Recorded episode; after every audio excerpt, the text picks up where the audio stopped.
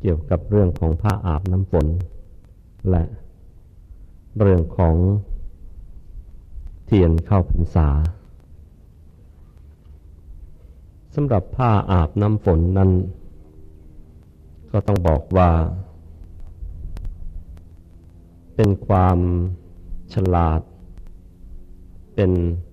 ไหวพริบปฏิพานของมหาอุบาสิกา ในยุคพุทธกาลเรื่องมีอยู่ว่า ในสมัยต้นต้นพุทธกาลนั้น พระภิกษุก็ดี ภิกษุณีก็ดี ถูกจำกัดโดยพระวินัยว่า ให้มีผ้านุ่งผ้าห่มเพียงสามผืนเท่านั้นเอง คือมีผ้านุ่งที่เราเรียกกันว่าสบง มีจีวรที่พระใช้ห่ม และมีสังคติที่ใช้พาดไหลพาดบากันอยู่ในนี้ อย่างที่หลวงพ่อพาดอยู่เนี่ยสำหรับผ้าสังคติผืนนี้ พวกเรามองดูอาจจะไม่ค่อยเห็นความจำเป็นนัก แต่ว่าในประเทศที่อยู่ในเขตหนาว มีความจำเป็นอย่างมาก ๆ เพราะว่าท่านหนาวขึ้นมาแล้วทำอย่างไร ในภูมิประเทศอย่างนั้น ก็ได้ผ้าสังคตินี่แหละมาห่มแทนผ้าห่มอีกทีหนึ่งเมื่อสองอาทิตย์ที่แล้วหลวงพ่อก็ไปเป็นตัวแทนของคณะสงฆ์เป็นร่วมงานบวชของพระในฝ่ายมหายาน ก็ไปพบว่าพระภิกษุที่เคยบวชในเมืองไทยเนี่ยแหละ พอท่านไปอยู่ในยุโรปอยู่ในอเมริกา ผ้าสังคติผืนเนี้ยที่เคยบางๆอย่างเงี้ย พอไปถึงเมืองหนาวแล้ว ของท่านใช้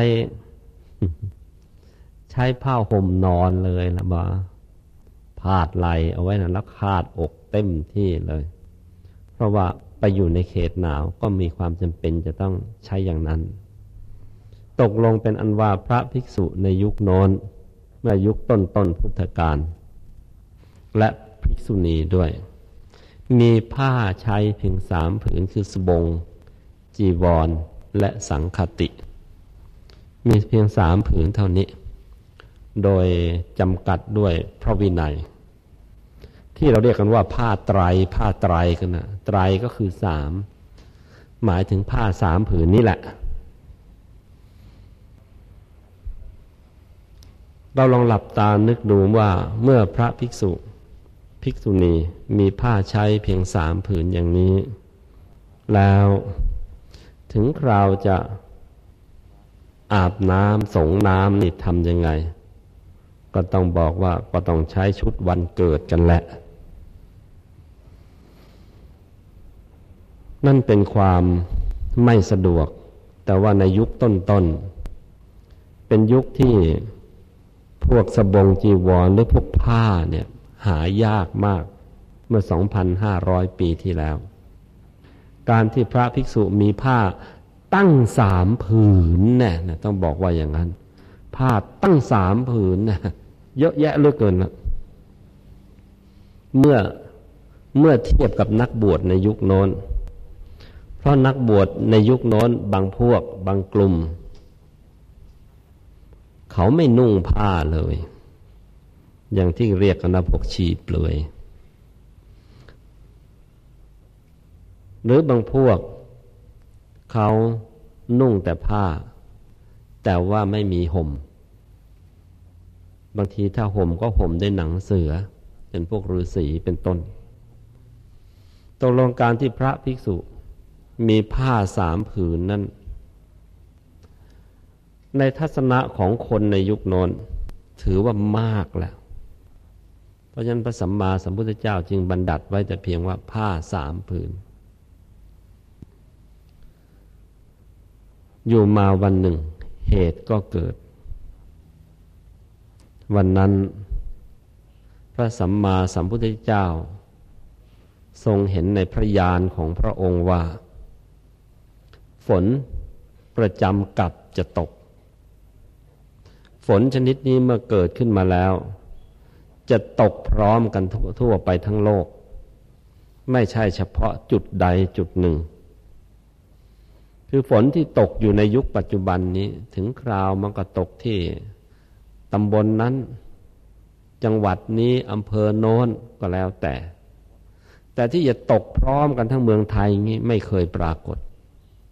มันตกเป็นย่อมย่อม จนกระทั่งมีคำพังเพยในภาษาไทยเราว่า ฝนตกไม่ทั่วฟ้า คือขนาดฝนนี่ ซึ่งเป็นของที่บอกว่าเทวดาหรือธรรมชาติให้มาเนี่ยเวลาให้มายังให้มาไม่ทั่วท้องฟ้าเลยเพราะฉะนั้นใจคนมันก็มีขึ้นขึ้นลงลงหรือเวลาทำงาน อะไรมันก็มีมีได้บ้างเสียบ้างอะไรทำนองนั้นมาเป็นคำพังเพย แต่ว่าวันนั้น ในยุคต้นพุทธกาล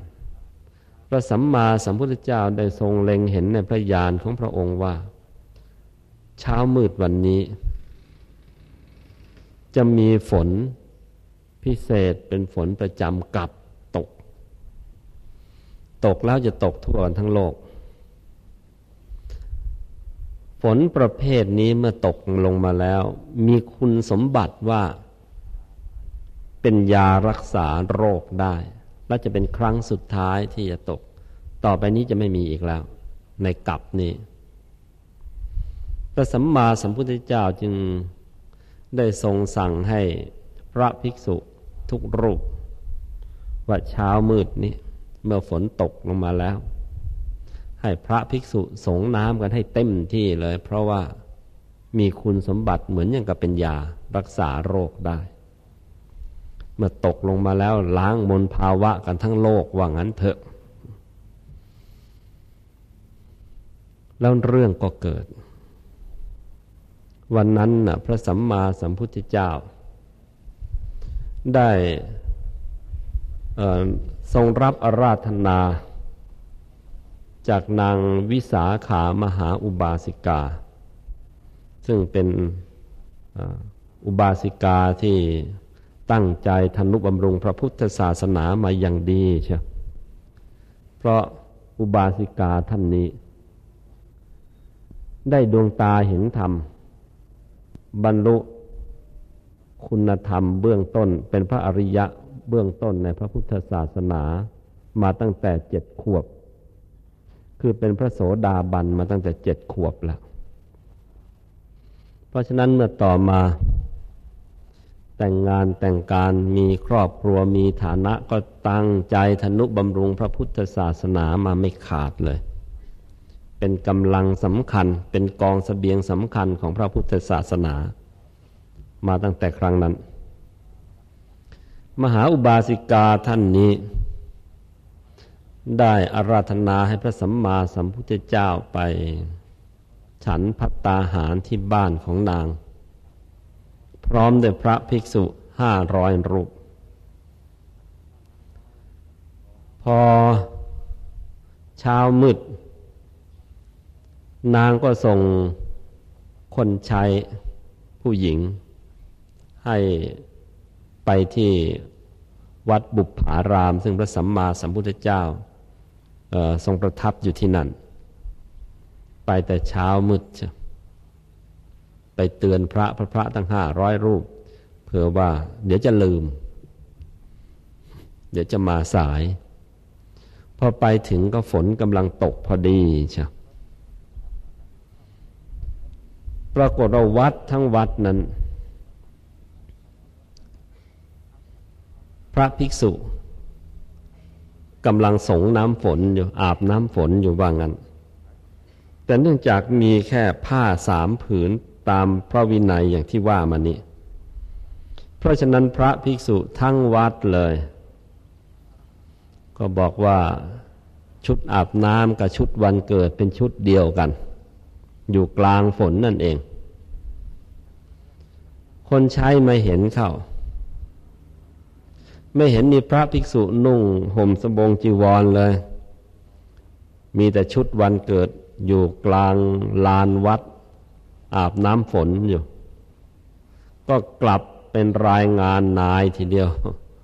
บอกว่าพระภิกษุในวัดไม่มีเลยแม้แต่รูปเดียว มีแต่พวกชีเปลือยศีรษะล้นอยู่เต็มวัดหมดกำลังอาบน้ำฝนอยู่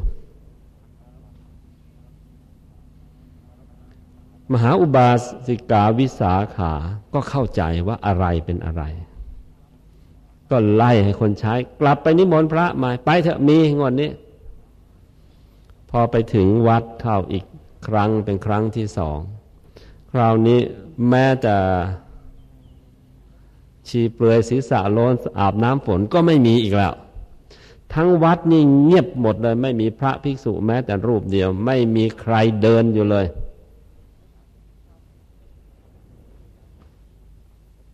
จะไปมียังไง พระแต่ละรูปเมื่อสงน้ำเสร็จเรียบร้อยแล้ว ฝนที่ตกมาเป็นยานะเรียบร้อยแล้ว ก็เข้ากุฏิของท่าน ก็นุ่งก็ห่มอยู่ เมื่อคนใช้ไปถึงจึงไม่เห็นเลย กลับมารายงานนายอีกแล้วว่า ไม่มีเลยเจ้าค่ะ ทั้งวัดนี่มีเป็นวัดร้างไปซะแล้ว ไม่มีสิ่งมีชีวิตเหลืออยู่เลย นี่สติปัญญาของคนใช้ก็เป็นได้แค่นี้ก็เป็นข้อคิดข้อเตือนใจไว้ตรงนี้ด้วยนะ ใครที่มีลูกน้องมีคนใช้ก็ฟังหูไว้หูด้วยไม่อย่างนั้นละข้อมูลมันจะผิดพลาดไป มหาอุบาสิกาวิสาขา ท่านเป็นพระอริยะแล้วขั้นต้น เพราะฉะนั้น ท่านทราบดีอีกเหมือนกันว่าอะไรเป็นอะไร แม้จะได้ข้อมูลมาไม่ตรงตามความเป็นจริง ท่านก็รู้ว่ามันไม่ตรง ท่านก็ไล่ไปอีกรอบหนึ่งไปดูมาอีกรอบหนึ่งคราวนี้มีไปงวดนี้ก็ไปเห็นพระภิกษุกำลังเตรียมจะออกจากวัด หนุ่งสบงทรงจีวรผาดสังคติเรียบร้อย ก็อาราธนาท่าน วันนั้น เนื่องจากฝนตกนะมันตกกันทั่วทั้งทวีป ทั่วทั้งโลก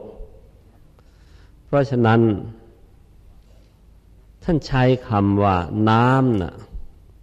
ท่วมถนนหนทางไปชนิดที่เรียกว่าท่วมหัวเข่าทั้งนั้นเลยไม่ว่าจะย่ำไปตรงไหน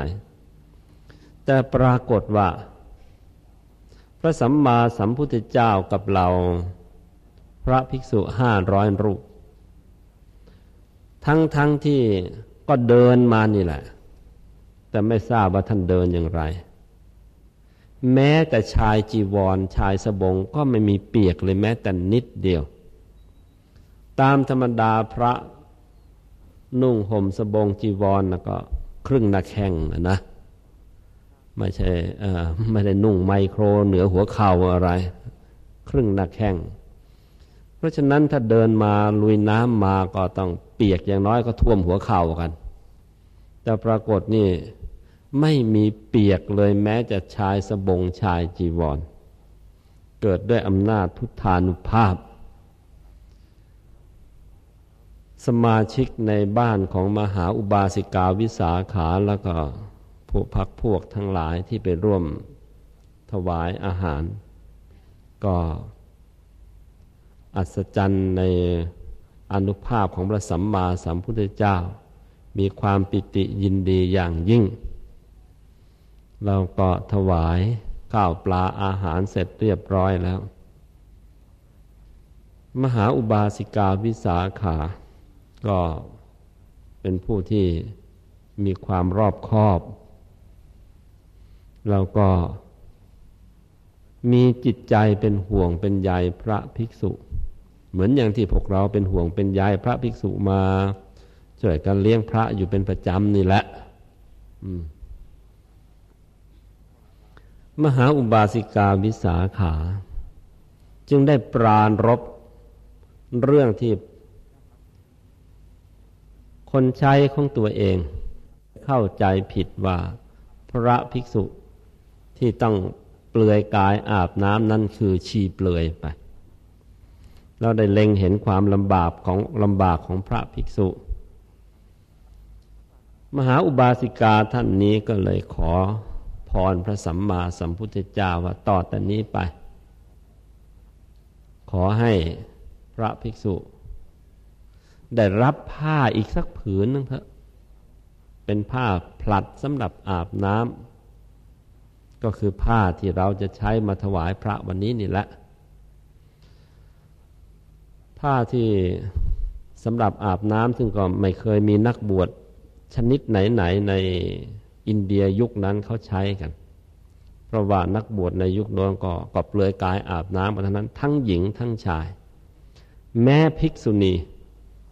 เวลาจะอาบน้ำก็เปลือยกายไปอาบน้ำตามแม่น้ำกัน เมื่อปรารบเรื่องนี้แล้วขออนุญาตแล้วพระสัมมาสัมพุทธเจ้าก็ประทานพุทธานุญาต เพราะฉะนั้นตั้งแต่ครั้งนั้นเป็นต้นมา ตั้งแต่วันนั้นเป็นต้นมา พระภิกษุจึงได้ผ้าผืนที่สี่มาใช้ คือผ้าอาบน้ำฝน พอถึงฤดูเข้าพรรษาของแต่ละปีญาติโยม พุทธบริษัท ก็นำผ้าอาบน้ำฝนนี่แหละ มาถวายกันเมื่อต้นเข้าพรรษา แล้วประเพณีนี้ก็สืบทอดมาถึงพวกเราจนกระทั่งทุกวันนี้ เพราะฉะนั้นการที่พวกเราได้นำผ้าอาบน้ำฝนมาถวายในวันนี้ ถ้าว่าไปแล้ว ก็เป็นการสืบทอด พุทธประเพณีที่มีมาตั้งแต่สมัยพุทธกาล ว่า เออญาติโยมอุบาสกอุบาสิกาทั้งหลาย ก็ได้ช่วยกันเป็นห่วงเป็นใยดูแลความสารทุกข์สุขดิบของพระภิกษุสามเณรโดยการบำรุงด้วยจตุปัจจัยทั้งสี่และในเวลาเดียวกัน พระภิกษุสามเณรเมื่อได้รับการบำรุงจากอุบาสกอุบาสิกาแล้ว ก็ตั้งใจประพฤติปฏิบัติธรรมให้ยิ่งยิ่งขึ้นไป เพื่อตัวเองก็จะได้เป็นกัลยาณมิตรให้แก่ตัวเอง คืออบรมตัวเองได้ แล้วเมื่อตัวเมื่ออบรมตัวเองได้ก้าวหน้าไปเพียงไหน มีความรู้ มีความสามารถในการปราบกิเลสปราบนิสัยไม่ดี ให้หมดให้สิ้นไปให้ลดไปได้มากเพียงไหน ก็จะได้ นำความรู้นั้น มาถ่ายทอดให้กับญาติโยมอุบาสกอุบาสิกาช่วยกันอบรม เป็นกัลยาณมิตรให้อีกทอดหนึ่งด้วย คือมีถ้อยทีถ้อยอาศัยกันอยู่อย่างนี้ เพราะฉะนั้นการที่เรานำผ้าอาบน้ำฝนมาถวายในวันนี้ ก็นับว่าเป็นผู้ที่ได้รักษา อริยประเพณีของพระสัมมาสัมพุทธเจ้าเอาไว้ และเป็นบ่อกเกิดแห่งบุญใหญ่ และในประเพณีที่ควบคู่กันมานี้กับประเพณีถวายผ้าอาบน้ำฝน ก็มีประเพณีอีกอย่างหนึ่งคือประเพณี ถวายเทียนเข้าพรรษาควบคู่กันมาด้วยสำหรับประเพณี ถวายเทียนเข้าพรรษาในฤดูเข้าพรรษานี้ เท่าที่ค้นมาในพระไตรปิฎกนั้น ในสมัยพุทธกาลไม่ปรากฏ แต่ว่ามาปรากฏอยู่ในประวัติศาสตร์ของชาติไทยเรา ไม่อาจยืนยันได้ว่าการถวายเทียนในฤดูเข้าพรรษานั้น มีในในสมัยพุทธกาลหรือเปล่า แต่ที่แน่นอน มีในประวัติศาสตร์ชาติไทยมานับได้ร้อยร้อยปีมาแล้ว โดยถือหลักที่ว่า ฤดูเข้าพรรษา เมื่อพระภิกษุต้องอยู่ประจำวัด ไม่ทุดงไปที่ไหนตอนไหนไปโปรดสัตว์อีกแล้วจะตั้งหน้าศึกษาพระธรรมวินัยศึกษาพระไตรปิฎก จากครูบาอาจารย์จากพระเถระผู้ใหญ่ เป็นการสะสม ความรู้เพิ่มพูนความรู้ให้มากยิ่งยิ่งขึ้นไป ส่วนพระผู้ใหญ่ก็อาศัยฤดูการนี้ เป็นเรื่องของการวางแผนที่จะทำการเผยแผ่พระพุทธศาสนาให้ยิ่งยิ่งขึ้นไปอีกด้วย ซึ่งในการกระทำนี้ ไม่ว่าจะเรื่องของการเรียนการสอนการอบรม และการวางแผนส่วนมากแล้ว ก็จะใช้เวลากลางคืน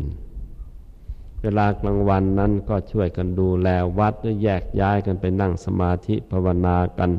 หรือบางทีก็ช่วยกันอบรมญาติโยม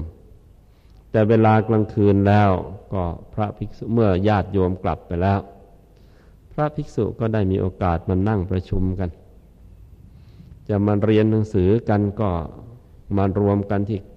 กลางโบสถ์กลางศาลา แล้วก็ได้เทียนประจำพรรษานี่แหละจุด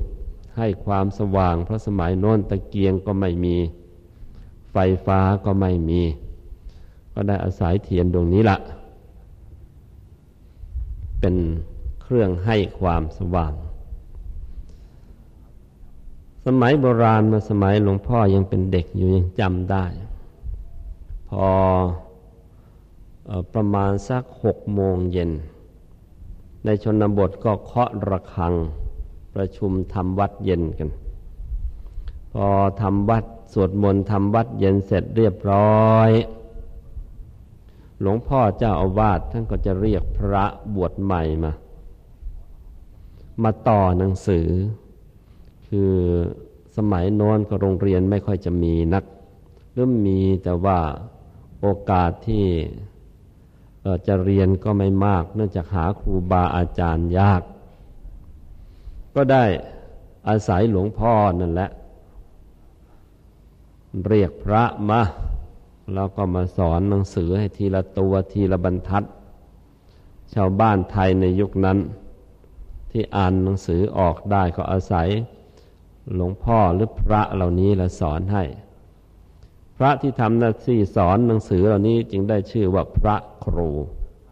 คือพระที่เป็นครูจริง ๆ แต่ปัจจุบันนี้คำว่าพระครูได้กลายเป็นตำแหน่งของพระไปซะแล้ว เป็นยศอย่างหนึ่งของพระไป แต่เมื่อก่อนนั้นไม่ใช่ไม่ใช่ยศ ไม่ใช่ตำแหน่ง แต่เป็นการเรียกพระที่ทำหน้าที่สอนหนังสือ พระภิกษุที่มาบวชก็ตาม ลูกหลานชาวบ้านที่สนใจจะศึกษาหาความรู้ ก็ได้อาศัยเทียนเข้าพรรษานี่แหละ เป็นอุปกรณ์ในการศึกษา เมื่อศึกษากันโดยอาศัยเทียนแท่งนี้ เขาแล้วเทียนแท่งนี้จะต้องใช้กันตลอดสามเดือน เพราะฉะนั้นชาวบ้านเขาจึงหล่อกันแท่งโตหน่อยอย่างที่เราเห็นนี่แหละ นี่เป็นประเพณีสืบมา ถ้าแท่งเล็กๆ มันก็ใช้ไม่พอสามเดือนมันหมดซะก่อน ชาวบ้านนี่รวบรวมกันมาต้องรู้ไว้อีกอย่างหนึ่งด้วย เทียนในสมัยโบราณที่ใช้ในประเทศไทยนั้น ทียนเขาทำมาจากขี้ผึ้งคือจะต้องเอามาจากรังผึ้งเลยเดี๋ยวนี้ของเรามักจะเป็นพวกพาราฟีน ก็เมื่อวิทยาศาสตร์ก้าวหน้าก็มีของมาแทนขี้พึ่งนะ ก็ได้รับความสะดวกเพิ่มขึ้น แต่ว่าเมื่อเด็กๆนั่นน่ะ ที่หลวงพ่อเห็น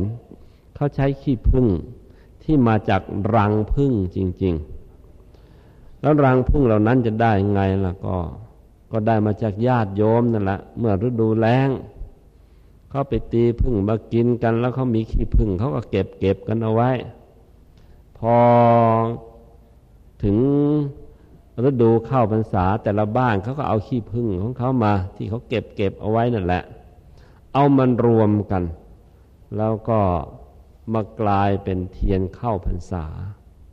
ก็จะเห็นว่าความผูกพัน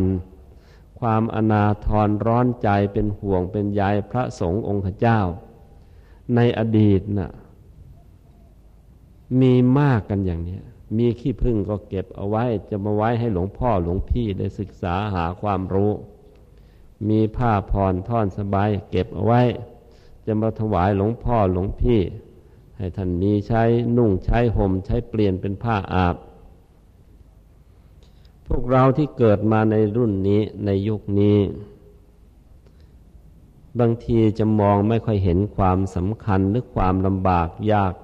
แค้นในสมัยก่อน จะยกตัวอย่างให้ฟังก็ได้หลวงพ่อเองเกิดเมื่อก่อนสงครามโลกครั้งที่สองปีปีเศษเศษคือเกิดในพุทธศักราช 2483 แต่ตอนปลายปีแล้ว ในช่วงสงคราม ใครบ้านไหน มีมีเสื้อที่ทำมาจากผ้าลินิน สักผืนหนึ่งเนี่ยสักตัวหนึ่งเนี่ยถึงถือว่าบ้านนั้นฐานะดีมากเลย ส่วนมากอย่างดีเขาจะได้ผ้าฝ้ายเนื้อหยาบๆเพราะว่าผ้ามันขาดตลาด บางบ้านถึงก็ต้องนุ่งห้องกัน นุ่งห้องเป็นยังไง คือบางบ้านจนมาก บางบ้านเนี่ยนะ มีผ้าถุงหรือบางบางเขาใช้สรง มีสรงผืนเดียว ตัวเดียว เพราะฉะนั้นถ้าสามีออกจากบ้านแล้วก็ภรรยาต้องต้องอยู่ในห้อง เพราะว่าพูดง่ายๆต้องแก้ผ้ากันแหละนั่นคือความขาดแคลนของผ้าในยุค สงครามโลกครั้งที่สอง แต่ว่า ทั้งทั้งที่ผ้าขาดแคลนอย่างนั้นก็ตาม หลวงพ่อเองเกิดอยู่จังหวัดกาญจนบุรี ได้สืบสาวมาจากโยมพ่อโยมแม่แล้วก็ญาติผู้ใหญ่ในยุคนั้นเขาก็เล่าให้ฟังเขาก็บอกว่า แม้ชาวบ้านจะขาดเสื้อผ้าเครื่องนุ่งห่มกันขนาดต้องนุ่งห้องอย่างที่ว่ามานี้ ต่ว่าพระภิกษุสามเณรไม่เคยขาดเลย แต่แน่นอนอาจจะปุปุปะปะบ้างก็ตามที แต่ไม่ขาด นี่ก็คือน้ำใจของญาติโยม อุบาสกอุบาสิกาในแผ่นดินไทยเรา ว่ามีความรัก มีความห่วงใยในพระภิกษุสามเณรขนาดไหน และมีความเคารพในบุญเคารพในธรรมขนาดไหน จากการที่ได้อาศัย ความเอื้ออาทรของอุบาสกอุบาสิกา ทุกยุคทุกสมัยตลอดมาทำให้พระภิกษุสามเณรก็สามารถที่จะดำรงชีพอยู่ได้ด้วยความสะดวกสบายพอสมควร และมีโอกาสที่จะประพฤติปฏิบัติธรรมให้ยิ่งยิ่งขึ้นไป สามารถรักษาพระธรรมคำสอน สืบทอดมาจนกระทั่งถึงพวกเราในทุกวันนี้ แล้วก็ รักษาขนบธรรมเนียมประเพณีที่ดีงามมาได้อีกด้วย จึงเป็นหน้าที่ของพวกเราแหละนะ ที่จะต้องช่วยกัน รักษาขนบธรรมเนียมประเพณีที่ดีงามคนนี้สืบต่อไป ทั้งถวายประเพณีถวายผ้าอาบน้ำฝนนี้ และประเพณีในการถวายเทียนในฤดูข้าวพรรษาด้วยจริงอยู่สำหรับเทียนในฤดูข้าวพรรษาขณะนี้ แม้จะใช้ไม่ได้เป็นวัตไม่ได้ตามวัตถุประสงค์สมัยก่อนแล้ว คือสมัยก่อนนั้นไม่มีไฟฟ้าก็ใช้เทียนเพื่อการศึกษา แต่สมัยนี้เมื่อมีไฟฟ้าแล้ว เทียนเข้าพรรษานี้ก็กลายเป็นเทียนจุดบูชาธรรมไป จุดเอาไว้เพื่อเตือนใจพระภิกษุสมณเณรและญาติโยมอุบาสกอุบาสิกาว่าขณะนี้ เป็นฤดูเข้าพรรษา เป็นฤดูการแห่งการแก้ไขปรับปรุงตัวเอง เพราะฉะนั้น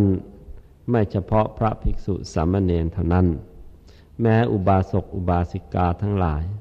เมื่อเห็นเทียนเข้าพรรษาแล้ว ก็ต้องย้อนกลับมานึกถึงตัวเองว่า เราขณะนี้เกิดในยุคในสมัยที่พระสัมมาสัมพุทธเจ้า ได้ดับขันธปรินิพานไปแล้วถึง 2,534 ปี จะชักช้าอยู่ไม่ได้ ต้องเร่งรีบแก้ไข ตัวเองประพฤติปฏิบัติธรรมให้ยิ่งยิ่งขึ้นไป จะได้โดยเสด็จพระองค์ไปพระนิพพานตามไปด้วย แม้ที่สุดยังไม่สามารถปราบกิเลสให้หมดให้สิ้นไป ก็ต้องแก้ไขปรับปรุงตัวเองเว้นรอท่า พระพุทธเจ้าเบื้องหน้าที่จะมาโปรด ถึงคราวไปเจอพระพุทธเจ้าเบื้องหน้า พระองค์ท่านมาโปรดก็จะได้ไม่ต้องจำจี้จำใช้อะไรให้อะไรให้เราเหนื่อยยากมากมายนัก ก็มีเรื่องสำคัญ ที่จะมาฝาก พวกเราหลายหลายเรื่องด้วยกัน เรื่องแรก ก็จะเป็นเรื่องของการที่จะประพฤติปฏิบัติตนให้สมควรในฤดูเข้าพรรษานี้ของพวกเรา และเรื่องที่สอง ก็เป็นเรื่องที่หลวงพ่อ ได้เดินทางไปร่วมงานบวชของ ระภิกษุฝ่ายมหายานในประเทศอเมริกา ซึ่งก็เพิ่งกลับมาได้สามวันเข้าวันที่สี่วันนี้เอง จะขอถือโอกาสรายงานเรื่องราวต่าง ๆ นั้น วันนี้ก็จะยกประเด็นที่สำคัญสำคัญมารายงานให้พวกเราได้ทราบ ได้รวมอนุโมทนา เราส่วนที่เหลือก็จะไว้ พูดในวันต่อๆไป เรื่องแรกก่อนเรื่องการที่จะประพฤติตัวให้พอเหมาะ พอสมควร ในฤดูเข้าพรรษานี้ ในการที่จะประพฤติปฏิบัติตัว ให้เหมาะให้สมเพื่อให้ได้บุญกุศล ตามสมควรแก่ภาวะของตัวเรานั้น ขอเน้นไว้ตรงเริ่มต้นนี้ก่อนว่า เป็นเรื่องที่ต้องใช้กุสโลบาย กันอย่างมาก ๆ ไม่ใช่ว่าใครคิดอยากจะทำความดีแล้วก็ลงมือทำทันที แล้วจะให้ได้ความดี มั่นคงนะหลวงพ่อขอเตือนก่อนตรงนี้ว่า เป็นเรื่องไม่ใช่ง่าย แต่ถ้าหากว่าได้นำหลักธรรมนั้นมาปรับ ให้เข้ากับกุศโลบาย แล้วทำให้กลายมาเป็นขนบธรรมเนียมประเพณี ประจำตัวหรือประจำครอบครัวหรือประจำหน่วยที่ทำงานของเราได้แล้ว แล้วลงมือปฏิบัติแล้วก็จะได้ผลดีอย่างยิ่ง และเป็นผลต่อเนื่องระยะยาว ไม่เฉพาะตัวเอง แต่จะรวมไปถึงลูกหลานว่านเครือเนื้อหน่อของเราด้วยที่พูดอย่างนี้ฟังดูแล้วอาจจะงงงก็จะขอขยายความ ก่อนอื่นคำว่ากุสโลบายคำนี้ปู่ย่าตาชายใช้กันมานาน กุสโลบายมาจากคำว่ากุศล บวกอุบายกุศลแปลว่าความดี อุบายแปลว่าคุณเครื่องหรือเครื่องมือ ที่จะทำให้เราสำเร็จสมความประสงค์สมความมุ่งหมายคำว่าอุบายนี้เรามักจะได้ยินไปในทางลบคือในทางไม่ดี เช่นคนไหนมีเหลี่ยมมีคูมาก มีอุบายมาก ไม่น่าคบ นั่นเป็นอุบายในเชิงลบ แต่ว่าอุบายในเชิงบวกหรืออุบายเพื่อส่งเสริมความดีนั้น เขาเรียกว่า กุสโลบาย คือกุศลบวกอุบาย คืออุบายที่เป็นไปเพื่อความดี สมมุติก็แล้วกัน ถ้า พระสัมมาสัมพุทธเจ้าจะทรงสอนเพียงว่า เออต่อแต่นี้นะ ทุกคน ให้รู้จักพูดแต่ถ้อยคำที่ดี ๆ แล้วจะเจริญ ถ้าพระองค์ตรัสเพียงแค่นี้ เราแทบจะทำอะไรไม่ได้เลย เพราะว่าคำที่ว่าพูดจา แต่ตอนนี้พูดจาดีๆ จะต้องทำยังไงมั่งขอบเขตมันกว้างเหลือเกินเอาละ พูดกับพ่อแม่เราพูดดีๆ เราพอนึกออก พูดกับครูบาอาจารย์ ซึ่งเป็นที่เคารพรักของเรา เราก็พอนึกออกว่าพูดดีๆ กับท่านทำยังไง แต่ถ้าสมมุติว่าจะพูดดี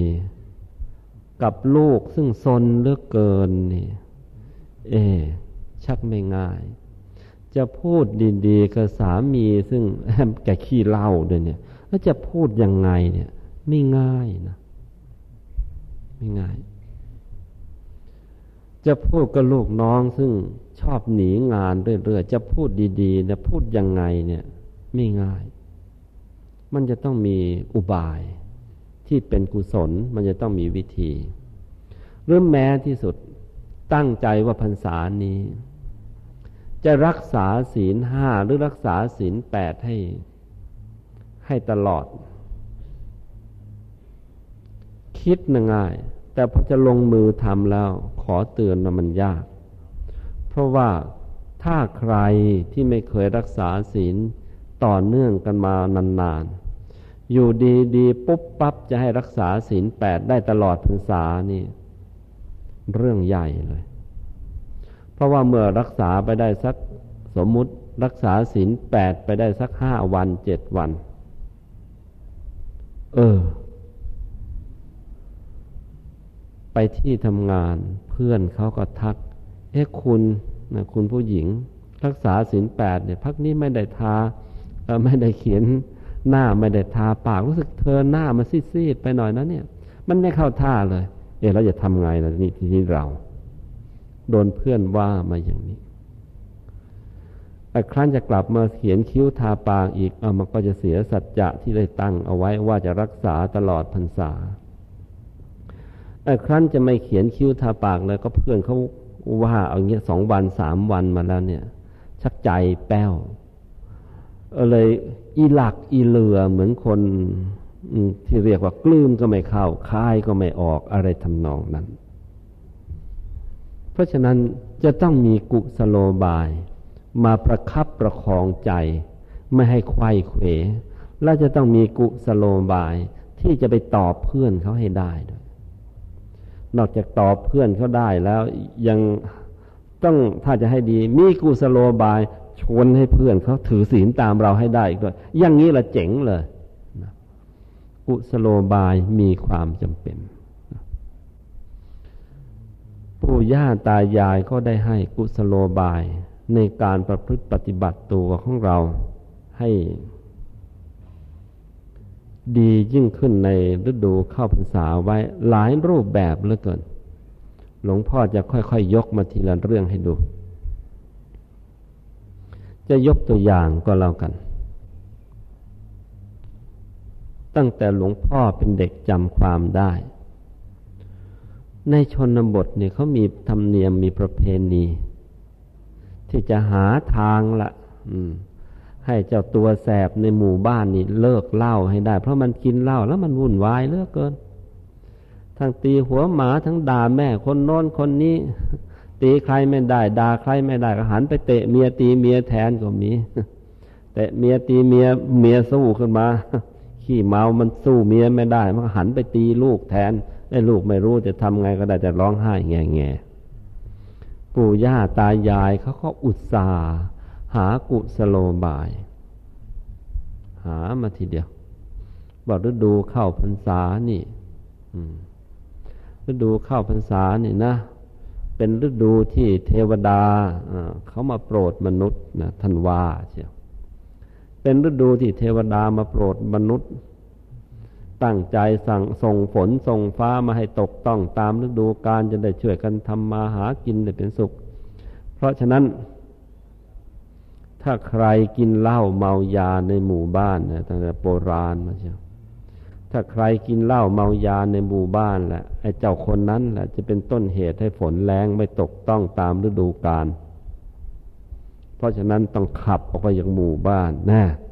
ตั้งเป็นธรรมเนียมไว้งั้น เพราะฉะนั้นพอฤดูเข้าพรรษาไอ้ขี้เมาอยากจะกินเหล้าเต็มแก่ก็ต้องอด ต้องอดไม่ได้ ชาวบ้านเขาไม่ยอม ราะฉะนั้นพอเข้าพรรษาปุ๊บเลยเจ้าขี้เมาโยนขวดเหล้าทิ้งเลย อยากกินก็กินไม่ได้ เพราะว่าไม่ใช่เมียห้าม ลูกห้ามอย่างเดียว คนทั้งหมู่บ้านก็ห้าม พระทุกวัดในประเทศไทยก็ช่วยกันห้าม ตกลงนี้จากการที่ช่วยกันห้ามอย่างแข็งขันอย่างนี้ ทั้งบ้านทั้งเมือง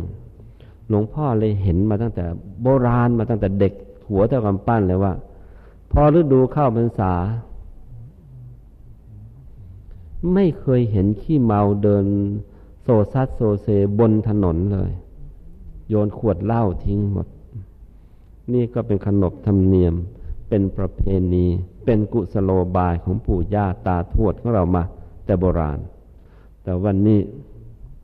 เราไม่ได้รักษาขนบธรรมเนียมประเพณีที่ดีของโบราณเข้าไว้อย่างเต็มที่ เดี๋ยวนี้ถ้าที่หลวงพ่อเห็น เข้าพรรษาแล้วก็ยังมีคนกินเหล้ากันอยู่ เพราะฉะนั้นกำลังของศีลธรรมกำลังของพระธรรมมันจึงย่อนไป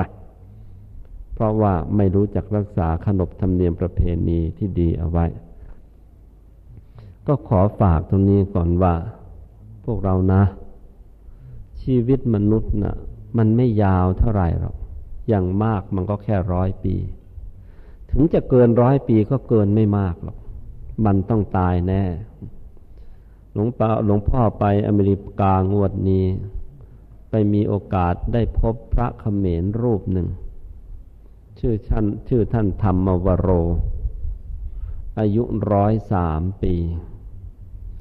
ท่านบินมาจากประเทศฝรั่งเศสมันร่วมงานบวชที่ ที่ซานฟรานซิสโกที่ที่ที่อเมริกา ไปร่วมงานบวชเดียวกัน เออร้อยสามปีแล้วแต่ว่าหน้าตายังผ่องใสยังเดินกระฉับกระเฉง ถึงคราวให้พรเนี่ยให้พรเป็นภาษาอังกฤษชอดชอดยังนึกในใจเออเราจะมีโอกาส ได้นับเลขร้อยอย่างกับหลวงพ่อองค์นี้หรือเปล่าเนี่ยเอาเถอะถึงให้พรไม่ได้ชอดชอด ก็นั่งตัวตรงๆอย่างนี้ได้ก็ยังดีนะ อันนี้ไปเห็นมากระตาเลยว่า หลวงพ่อเขมรรูปนี้ อายุร้อยสามปี นั่งเป็นประธานอยู่หัวแถวในการบวชครั้งนี้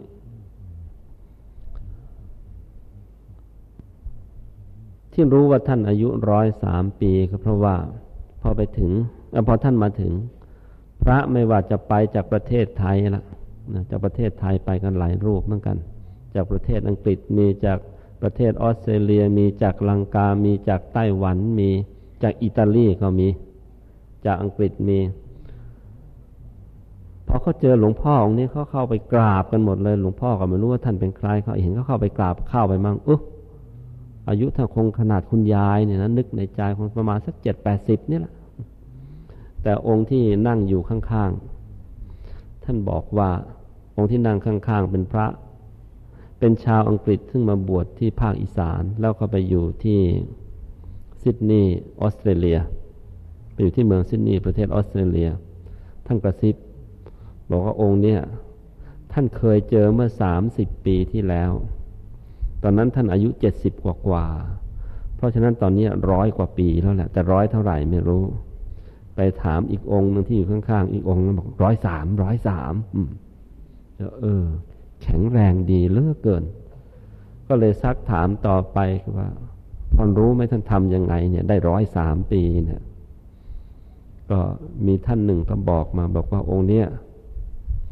เวลาท่านนั่งสมาธิแล้วท่านสว่างข้างใน แล้วลูกศิษย์ลูกหาป่วยไข้ยังไงถ้านเอาความสว่างเนี่ย รักษาให้หาย หายป่วยหายไข้ได้ อได้ฟังอย่างนี้ เออ ไม่แปลกใจหรอกองค์นี้ทำภาวนาทำแล้วได้ความสว่าง ก็เหมือนอย่างที่เราทำกันอยู่ทุกวันนั้น เพราะฉะนั้นมีสิทธิ์นะร้อยสามนั่งอยู่นี่ ตั้งใจทำให้ดีมีสิทธิ์มีสิทธิ์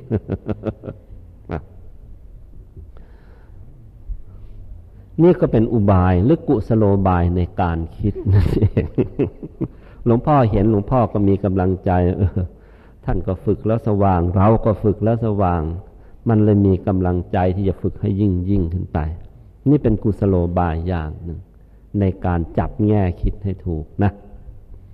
ที่นี่ปู่ย่าตาทวดของเรา มีกุศโลบายที่ใช้ในฤดูเข้าพรรษาเยอะเลย ตั้งแต่หนึ่งนะ ขี้เมานี่ขอกันเลย ตลอดพรรษาให้เลิกแล้วสอง ใครที่ไม่เคยถือศีล ก็ขอกันแล้วว่าอย่างน้อยศีลห้าเนี่ย ต้องตั้งใจถือ โดยมีกุสโลบายคิดว่า ศีลไม่ใช่ข้อห้าม แต่ศีลเป็นมิเตอร์หรือเป็นเครื่องมือสำหรับวัดความเป็นคนของเรา คือคนต่างกษัตริย์อย่างไร คนกษัตริย์จะบอกว่ามันต่างกันที่รูปร่างเลย ถ้าบอกกันอย่างนั้นแล้วมันก็คุณธรรมมันไม่เกิด มันถูกแต่คุณธรรมมันไม่เกิด แต่ถ้าบอกว่าคนกษัตริย์ต่างกันก็ตรงที่ว่า คนเรามีจิตสำนึกดี ความชั่วห้าประการนั้นไม่ทำเพราะว่าถ้าทำแล้วก็จะเปิดโอกาสให้จากคนกลายเป็นสัตว์ได้ เพราะฉะนั้นรักษาศีลห้าข้อได้ ไม่ไปทำความชั่วห้าอย่าง ทั้งไม่ฆ่าสัตว์ ทั้งไม่ลักทรัพย์ ทั้งไม่เจ้าชู้ ทั้งไม่พูดปด ทั้งไม่กินเหล้าพอรักษาห้าข้อได้ ความเป็นคนอสติสัมปชัญญะของเราก็สมบูรณ์ จิตใจก็ดีงาม ไม่ทำความชั่ว เพราะฉะนั้นเป็นหลักประกันว่าหนึ่งมีชีวิตอยู่ก็เป็นแบบคนที่สมบูรณ์ ละโลกไปแล้ว เป็นอันปิดประตูนรก ปิดประตูอบาย ไม่ต้องไปเกิดเป็นสัตว์เดรัจฉานไม่ต้องไปเกิดเป็นสัตว์นรกไปเกิดเป็นเปรตเป็นอสุรกายใดๆไม่ต้องไปเกิดนะมีตัวอย่างเดียว ไปสุขติคือถ้าไม่มาเกิดเป็นมนุษย์ก็ไปเกิดเทวดากันแล้วนะนี่ก็เป็นกุศโลบายในการคิด เพราะฉะนั้นที่นั่งอยู่ตรงนี้ขอฝากไว้ด้วย ใครที่ศีลห้ากระพร่องกระแพร่งอยู่ตลอดปีนะ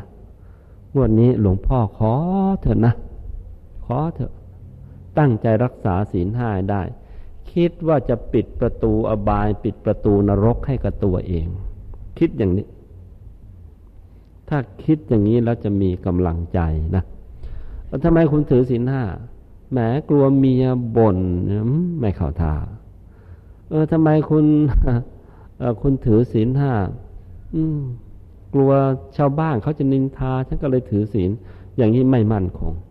ทำไมคุณถือศีลห้าเออกลัวนรกว่ะแล้วตั้งใจถือศีลอย่างนี้ใช้ได้นะใครยังไม่เคยถือหลวงพ่อขอแล้วนะศีลห้าตั้งใจให้ดี ใครที่ไม่เคยถือศีลแปดเอาเถอะ เมื่อไม่เคยถือศีลแปดก็ขอเป็นอย่างนี้ ลองถือกันดูทุกวันโกนวันพระหรือเสาร์อาทิตย์ก็ได้ เอาเอาว่าหรือวันไหนมาวัดเนี่ยนะก็ถือศีลแปดดูสำหรับท่านที่ยังไม่เคย ถ้าเคยแล้ว เคยถือศีลแปดมาทุกวันโกนวันพระหรือเสาร์อาทิตย์มาแล้ว ก็เพิ่มขึ้นไป อาจจะถือสัก ถือศีลแปดสักเจ็ดวันแล้วก็หยุดพัก สักเจ็ดวันแล้วก็ถืออีกเจ็ดวันเอออย่างนี้ก็ดีเหมือนกัน เพิ่ม คุณธรรมความดีให้กับตัวเองมากยิ่งขึ้นไป หลวงพ่อมีข่าวจะเรียนให้ทราบเมื่อวานนี้ชื่นใจจริง ๆ มีญาติโยมที่วัดเนี่ย วันนี้เออ แต่วันนี้ไม่เห็น ก็อายุแค่สี่สิบไม่เกินสี่สิบห้าสี่สิบหรือสี่สิบเอ็ดเท่านั้นสองสามีภรรยามากราบหลวงพ่อเมื่อวานนี้ตอนประมาณบ่ายสองโมง หลวงพ่อออผมกับภรรยาได้ไปกราบหลวงพ่อธรรมชโยแล้ว ว่าตั้งใจจะถือศีลแปดทั้งสามีภรรยาให้ได้ตลอดทั้งพรรษา หลวงพ่อธรรมชโยท่านสาธุแล้วแล้วท่านให้มารับศีลกับหลวงพ่อและให้หลวงพ่ออธิบายรายละเอียดของศีลแต่ละข้อด้วย ฟังแล้วหลวงพ่อนี่ขนลุกเลย เออ นักสร้างบารมีต้องอย่างนี้สิ แต่ว่าในยุคนี้นะหายาก ปฏิปทาหรือความคิดอย่างนี้นะ่ะ คนในสมัยพุทธกาลเท่านั้นที่เขามีกัน ยุคนี้นะหายาก แต่พอได้ยินทั้งสามีภรรยา จูงมือกันมาแล้วจะมาตั้งใจขอศีลแปดกับหลวงพ่อเนี่ย มันดีใจมันชื่นใจขนลุกชูชันขึ้นมาเลยหลวงพ่อก็ถามฝ่ายภรรยา ฝ่ายภรรยานะทำงาน ถ้าจำไม่ผิดทำงานการบินไทยที่การบินไทยนะเขาเขียนคิ้วทาปากกันเช่งวับทั้งนั้นนะ่ะเพราะเป็นประเภทหนังฟ้า เขาแต่งตัวสวยๆกันทั้งนั้น หลวงพ่อก็ถามเขาตอนนี้ไม่กลัวเลยพักพวกเขาจะว่าหน้าซีดปากซีดนะไม่กลัว ตั้งใจแล้วก็ดีใจกับเขาแล้วหลวงพ่อก็เลยอธิบายให้เขาฟัง จริง ๆแล้ว ไม่ต้องกลัวหรอกนะ ว่าเออเมื่อถือศีลแปดไปแล้วนะ การละเล่นจะเป็นหนังจะเป็นวิดีโอเริงรมทั้งหลายก็ดูไม่ได้ ฟังไม่ได้นะเขียนคิ้วทาปากก็ไม่ได้ อะไรทำนองนี้ ก็อย่าไปกลัวเลยว่าหน้ามันจะซีดจะเสียวมันอาจจะมีบ้างเหมือนกัน วันสองวันแรก ด้วยความที่ไม่เคยด้วยความที่เราเคย เขียนคิ้วทาปากมานาน พอหยุดปับ๊บ อาจจะมีซีดๆไปบ้าง แต่เชื่อเถอะวันสองวันแค่นั้นอะมันก็หาย แล้วมันจะยิ่งเปล่งปลั่งยิ่งกว่าเดิมซะอีกและที่พูดนี้ไม่ใช่มาพูดเชียร์เอาเฉยๆไม่มีหลักฐาน หลวงพ่อก็บอกว่าถ้าไม่เชื่อแล้วกันนะหลวงพ่อเอาหลวงพ่อธรรมชโยเป็นประกันเพราะองค์นั้นไม่เคยเขียนคิ้วทาปากเลย ตั้งแต่ไหนแต่ไร แต่หลวงพ่อเห็นพอง ผิวยังเป็นทอง แต่เป็นทองที่ใสเหมือนแก้วมาตั้งแต่ไหนแต่ไรนะไม่เคยเขียนคิ้วทาปากเลย เพราะฉะนั้นตั้งใจรักษาศีลแปดให้ดี แล้วรับประกันได้จะยิ่งพองกว่าเดิมเอาหลวงพ่อธรรมชโยเป็นประกันว่าเหล่านี้เป็นต้น แต่ก็ได้บอกเข้าไปบอกว่า เมื่อถือศีลแปดแล้ว ถามว่าเราถือทำไม ถือก็เพื่อว่าที่เราจะได้ตัดกังวลจากหลายๆเรื่อง ไม่ต้องกังวลกับอาหารมื้อเย็น ไม่ต้องมาหุงข้าวทำกับข้าวกันละไม่ต้องมาเสียเวลาเขียนคิ้วทาปาก ไม่ต้องเสียเวลาอีกหลายๆเรื่องนะเพราะฉะนั้น เมื่อไม่ต้องเสียเวลาเหล่านั้นมา แล้วจะเอาเอาเวลาเหล่านั้นไปทำอะไร ก็เอาเวลาเหล่านั้นแหละ มาสำหรับนั่งสมาธิให้มันเยอะขึ้น แล้วเวลาที่มันนั่งสมาธิเพิ่มขึ้นตรงนี้นี่แหละ เวลาที่ได้เพิ่มนี่มาเพื่อการนั่งสมาธิแล้ว ก็จะทำให้ใจมันใสเพิ่มขึ้น และใจที่ใสเพิ่มขึ้นนี่เอง จะทำให้หน้าตา ผ่องใส ผิวพรรณผ่องใสหรือว่าท่านบอกว่าโปร่งใสใช่ไหมตอนนี้ ก็จะทำให้หน้าตาผิวพรรณทั้งผ่องใสทั้งโปร่งใสตามไปด้วย อันนี้เป็นขอขอยืนยันตรงนี้เลย แต่ว่าถ้าถือศีลแปดแล้วมีเวลาว่างขึ้นมามากแล้ว แต่ว่าไม่เอาเวลามาเพื่อการปฏิบัติธรรม ถ้าอย่างนั้นหน้ามันก็คงจะซีดจะเซียวลงไป แต่ว่าถ้าทำอย่างที่หลวงพ่อว่า เอาเวลาที่ได้มานั้นมาเพื่อการปฏิบัติธรรมแล้วก็งวดนี้เขาเรียกว่าธรรมมาพร มีธรรมะเป็นอาพร เพราะฉะนั้นยังไงยังไง ก็สวยกว่าที่ใช้เครื่องสำอางมามามาละเลงกันนี่ยิ่งกว่านั้น หลวงพ่อก็ยังชี้ให้เขาดูต่อไปบอกว่า เอาละในฐานะที่มากันทั้งสองสามีภรรยา ก็ทำอย่างนี้ก็แล้วกัน หลวงพ่อก็ถามเขาว่าที่ในบ้านมีห้องพระไหมเขาบอกมี มีห้องใหญ่ด้วยอาทางนั้นก็ดีละพรรษานี้ ให้พ่อบ้านไปนอนอยู่ในห้องพระ ทำความรู้สึกว่าเหมือนข้าพเจ้า นอนอยู่ในโบสถ์เลยนะโบสถ์วัดพระธรรมกายนั่นแหละ นอนมาที่ในในห้องพระนั่นสวดมนต์ภาวนาอยู่ที่นั่น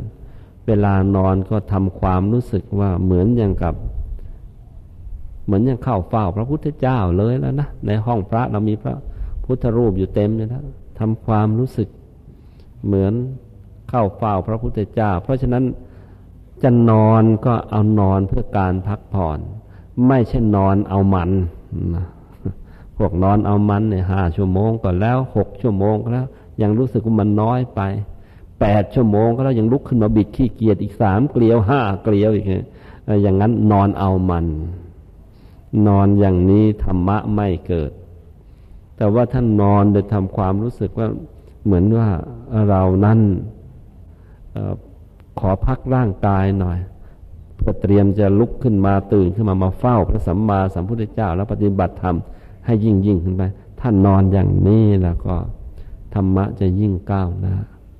ส่วนแม่บ้านก็อะก็นอนอยู่ในห้อง นอนของเราตามเดิมแล้วตั้งใจให้ดีใช่นั่งสมาธิให้เยอะๆเมื่อหลวงพ่ออธิบายให้กับ องสามีภรรยานี่เรียบร้อยแล้วก็มีโยมอีกท่านหนึ่งอายุก็ก็รุ่นรุ่นหลวงพ่อนี่แล้วนะอายุรุ่นรุ่นกันเนี้ยได้ฟังเข้า โยมท่านนี้เป็นโยมผู้หญิง ก็มีอาชีพเป็นเลขานุกการของบริษัทใหญ่บริษัทหนึ่งเป็นบริษัทต่างประเทศ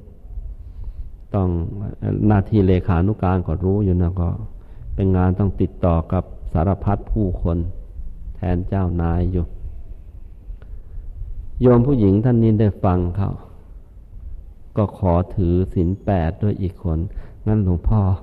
พรรษานี้ขออีกสักคนหนึ่งด้วยเถอะเออ ก็เลยโมทนากับเขาไปเรียบร้อยนะนะ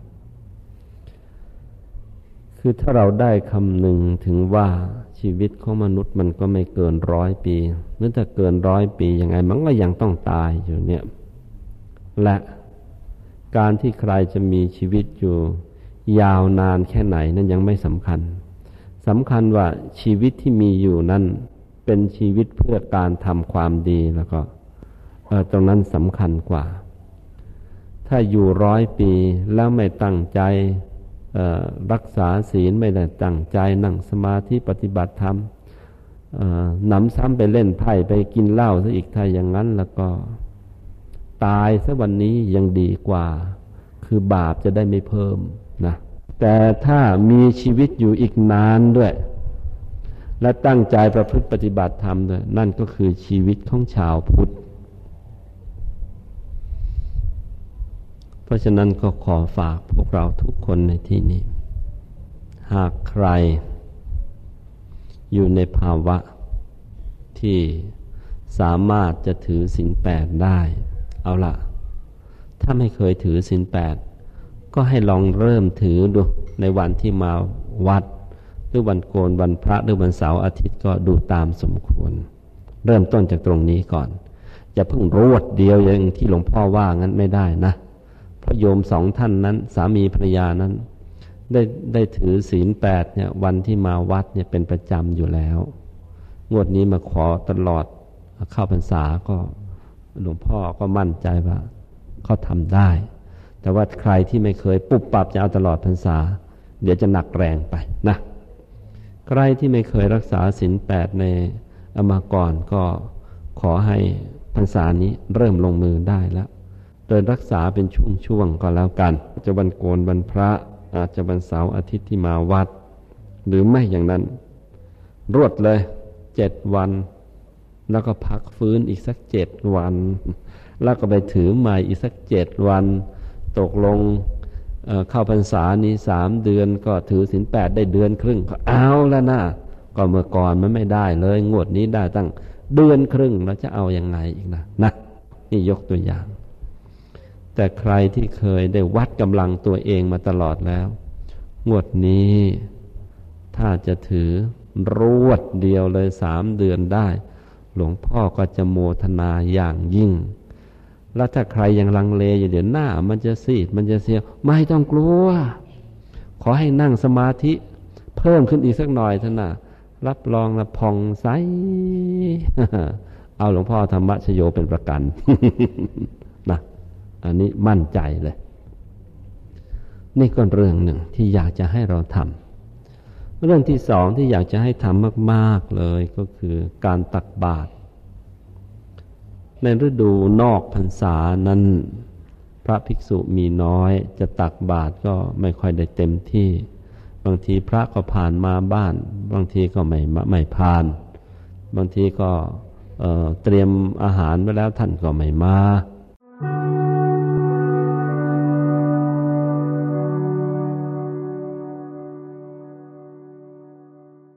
นี่ก็เรื่องหนึ่งที่อยากจะให้เราทำเรื่องที่สองที่อยากจะให้ทำมากๆเลยก็คือการตักบาตร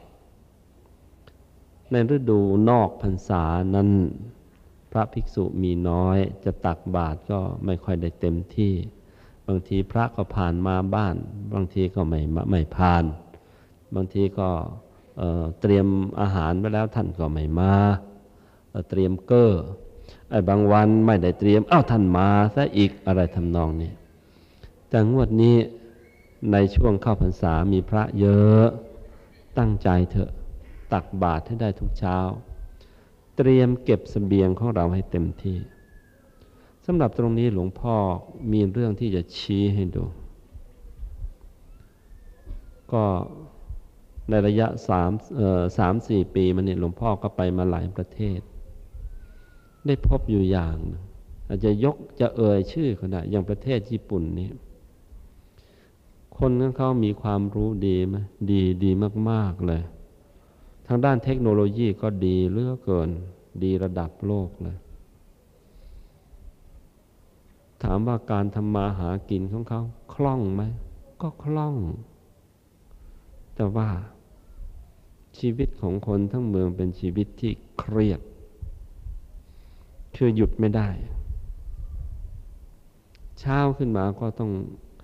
เอ่อก็ต้องเร่งตะเกียกตะกายออกไปทำมาหากินกัน แล้วจึงจะมีกิน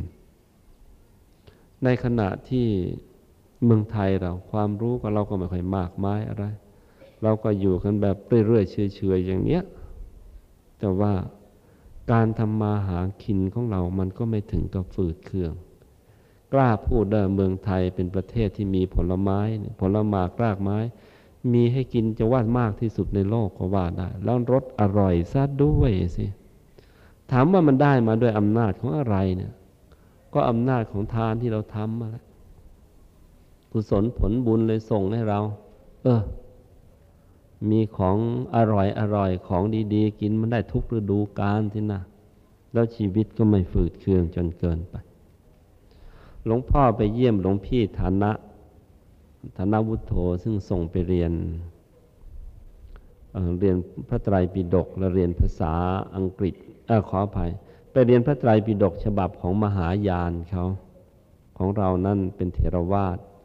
ของจีนของเกาหลีของญี่ปุ่นเป็นมหายาน ซึ่งเขาใช้ภาษาสันสกฤตเป็นพื้นของเราใช้ภาษาบาลี ได้ส่งหลวงพี่ฐานะอุทโธไปเรียนที่มหาวิทยาลัยโตเกียว เพื่อจะได้รู้ว่าทั้งฝ่ายมหายานนั้นเขาได้รวบรวมคำสอนของพระสัมมาสัมพุทธเจ้าไปไว้ได้มากน้อยแค่ไหน มีอะไรบ้างที่เรามีแล้วเขาไม่มี หรือเราไม่มีแต่เขามีอะไรมั่งก็จะได้ รวบรวมคำสอนของพระสัมมาสัมพุทธเจ้ามาไว้ที่วัดพระธรรมกายให้สมบูรณ์ยิ่งขึ้น ไปปีเองละนะปีเศษๆแล้วเนี่ยไปสองรูป รูปหนึ่งฐานะวุฒโธอีกรูปหนึ่งหลวงพี่ชัยสิทธิ์หลวงพี่ชัยสิทธิ์ไปอยู่ที่มหาวิทยาลัยเกียวโตหลวงพี่ฐานะไปอยู่ที่มหาวิทยาลัยโตเกียวมันอยู่คนละเมืองกันนะไปเยี่ยมท่านก็ เยี่ยมเนี่ยเพิ่งกลับมานี่ละเห็นแล้วก็อ่อนใจเหมือนกัน คือ ไปเห็นในรถด่วนใต้ดินของเขา ตอนเช้านี่คนมันแน่นจริง ๆ แต่วันที่หลวงพ่อไปนั่นเป็นวันหยุดคนน้อยหน่อย แต่ขนาดน้อยหน่อยก็ยังเบียดกันชนิด ไม่ต้องไปเออไอ้ที่นั่งนะไม่ต้องพูด เอาว่ายืน ยืนเนี่ยไม่ต้องไปโหนหรอกนะ เพราะเขาเบียดเราไว้เรียบร้อยแล้วเลยไม่ต้องโหน ไม่ต้องมาฟังกันแล้วว่าหญิงหรือชายจะเบียด เพราะมันโดนเบียดแน่ๆไม่ไม่เบียดก็ไม่มีไม่ ไม่รู้จะทำยังไง ก็บอกโอ้โหทำไมมันแน่นอย่างนี้ ท่านฐานะบอกพุทโธท่านบอกว่าวันนี้น่ะหลวมแล้วนะอ้าวงั้นเหรอและไอ้ที่แน่นๆเป็นไง ท่านหัวเราะแล้วก็เล่าให้ฟัง บอกมีอยู่วันหนึ่ง ก็ไปแต่เช้าอย่างนั้นแหละแต่ว่ามันเกิดอะไรขึ้นมาก็ไม่รู้ คนมันแน่น แต่วันนั้นก็เลยไม่ได้ขึ้น ไม่ได้ขึ้นรถหรอก เพราะว่าอะไรเลยต้องไปสาย เพราะวันนั้นคนแน่นจริง ๆ แน่นขนาดไหนบอกเอางี้ก็แล้วกัน แน่นขนาดว่าพอคนเข้าไปแล้วอะ มันแน่นแล้วเข้าไม่ได้อีกออการ์ดรถที่อยู่ประจำรถนะสองคนต้องช่วยกัน ช่วยทำอะไร ช่วยถีบคน คือมันแน่นแล้วจะขึ้นไปอีกสิบยี่สิบคนเนี่ยมันขึ้นไม่ได้ เขาก็เลยช่วยถีบโครมมันก็ยุบเข้าไปหน่อยล้วอีกสิบคนก็โดดเข้าไปได้ ถีบอีกโครมก็เข้าไปได้อีกสี่ห้าคนถีบอยู่สี่ห้าโครมเลยเข้าไปได้หมดบอกไม่อยากไปโดนถีบเลยไปไปช้าหน่อยก็ช่างมัน นั่นก็คือความแน่น ของคนที่ต้องแย่งกันไปทำมาหากิน แล้วไปดูเขาเวลาออกมาจากรถไฟใต้ดินพุดออกมาเป็นฝูงใช่เป็นทางออกมาแน่นเอียดเลย พอเห็นแล้วนึกถึงบ้านเรา นึกถึงอะไร นึกถึงตอนเย็นๆเวลาข้างข่าวมันออกจากถ้ำไปหากินแล้วไปเป็นทางเป็นแถวไปงั้น เห็นแล้วก็นึก อืม เมืองญี่ปุ่นนี่นะ ความรู้เขาก็ก้าวหน้า เทคโนโลยีก็ใครก็ตามไม่ทัน แสนจะเจริญทุกสิ่งทุกอย่างรถไฟก็วิ่งเร็วที่สุดในโลก วิ่งได้ชั่วโมงหนึ่งสองร้อยสามสิบกิโล รถยนต์ที่เราขับขับมาเนี่ยยังดีก็แปดสิบเก้าสิบกิโลเมตรเขาก็ห้ามแล้ว ความเร็วบังคับ 80 กิโลเมตร ถ้าเผลอๆตำรวจก็อาจจะถึงร้อยถึงร้อยยี่สิบแต่ว่าจะเร่งยังไงก็ตาม อาจจะเหยียบให้ถึง 200 กิโลเมตรทำไม่ได้ แต่รถไฟญี่ปุ่น 230 กิโลเมตรเขาแล่นเฉยเลย แต่ถึงอย่างนั้นชีวิตของเขาก็เป็นชีวิตที่เครียด อาจจะได้ความสะดวกมากกว่าเราฟังให้ดีนะ เขาได้ความสะดวกมากกว่าเรา แต่ความสบายนะ่ะยังเรายังสบายกว่าเยอะ ชีวิตเราไม่ได้ลำเค็นอย่างนั้น ชีวิตของพวกเราชาวไทย ยังมีเวลาเพื่อการปฏิบัติธรรม เพราะฉะนั้นพรรษานี้ช่วยโอกาสที่ว่าบ้านเมืองยังอยู่ในภาวะที่ปฏิบัติธรรมได้สบายๆอยู่ก็รีบปฏิบัติธรรมเถอะนะ หาเวลา ทานก็ขอให้ตักทุกเช้า ศีลก็รักษาให้เข้มงวดยิ่งขึ้นไป สมาธิก็ขอให้นั่งทุกคืน โดยเฉพาะอย่างยิ่ง คุณพ่อคุณแม่ที่มีลูกเต็มบ้านหลานเต็มเมืองอยู่แล้วนะ่ะ ถึงเวลาแล้ว จะต้องนำลูกสวดมนต์ไหว้พระตั้งแต่เข้าพรรษานี้ทำเถอะ ลูกเมื่อก่อนที่มันไม่ค่อยจะไหว้พระไม่ค่อยจะสวดมนต์เราก็ปล่อยปละละเลย แต่ตอนนี้ไม่ได้แล้วเข้าพรรษาลูกก็มาสวดมนต์พร้อมกับพ่อ มาสวดมนต์พร้อมกับแม่ ให้เวลาให้ลูกบ้าง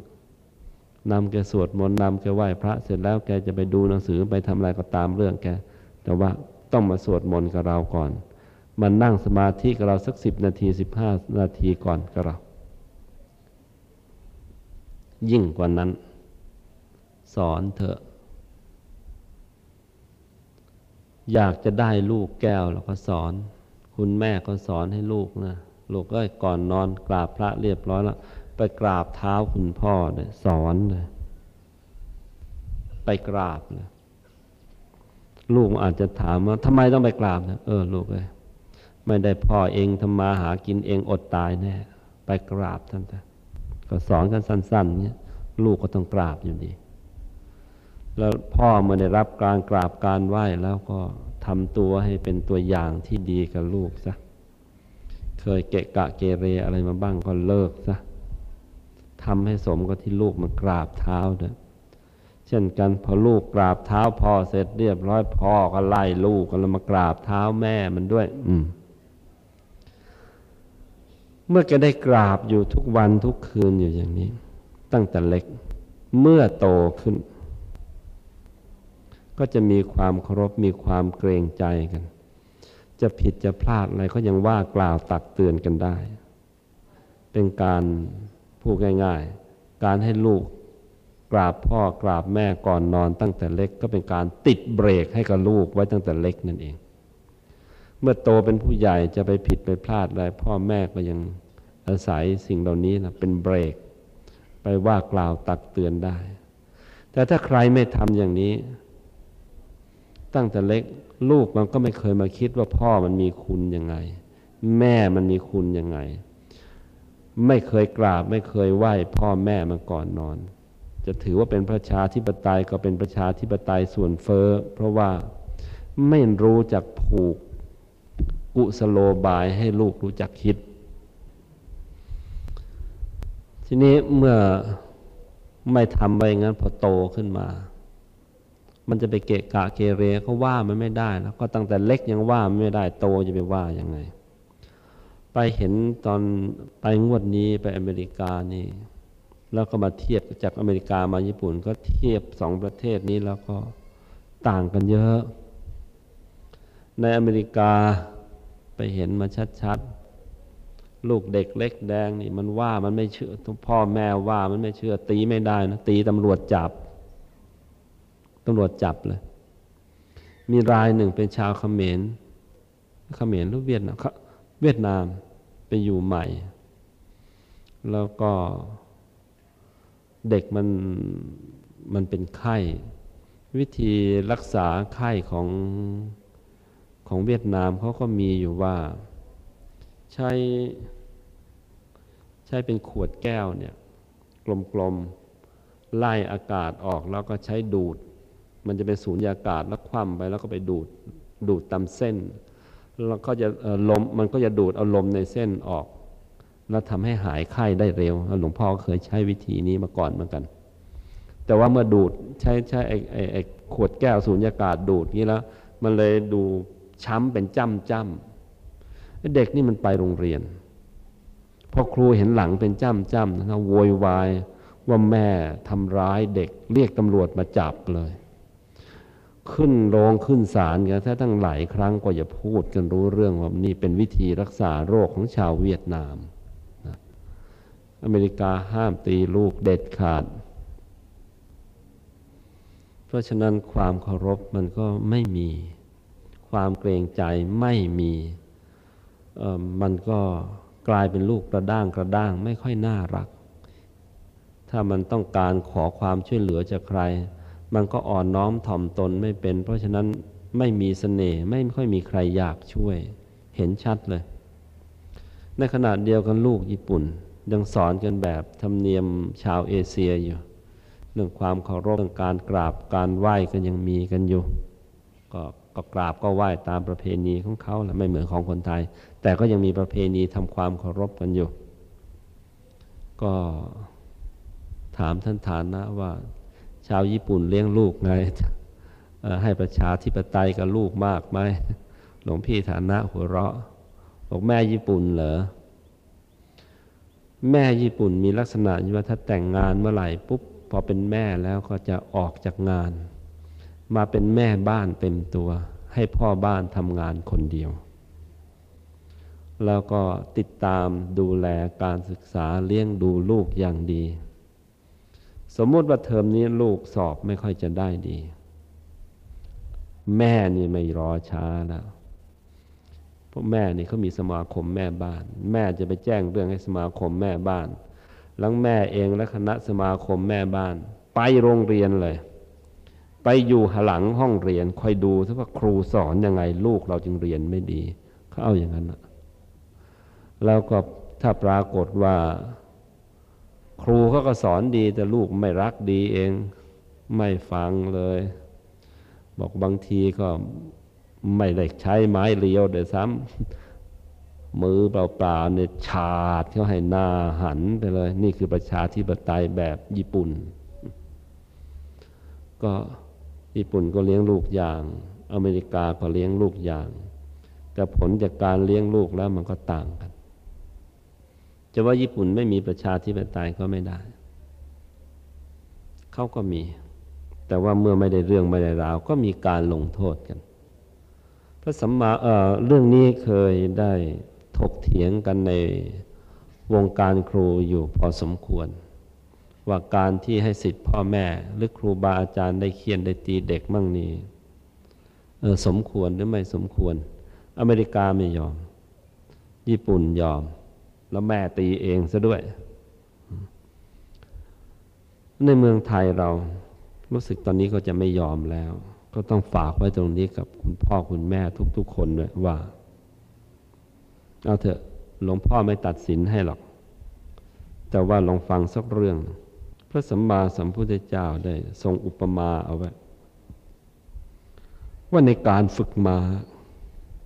ในการฝึกม้านะ ม้าบางตัวเนี่ย เพียงเจ้าของให้สัญญาณนะยกมือยกไม้ให้สัญญาณ มันก็ทำตามสัญญาณที่บอก แค่นี้ก็พอแล้ว นี่เป็นม้าชั้นดีไอ้ม้าที่ย่อนมาหน่อย ให้สัญญาณแล้วยังไม่ยอมทำตาม ต้องเงื้อแซ่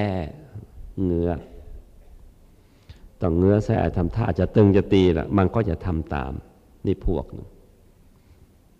อีกพวกหนึ่งแค่เงื้อแซ่เนี่ยเฮ้ยยัง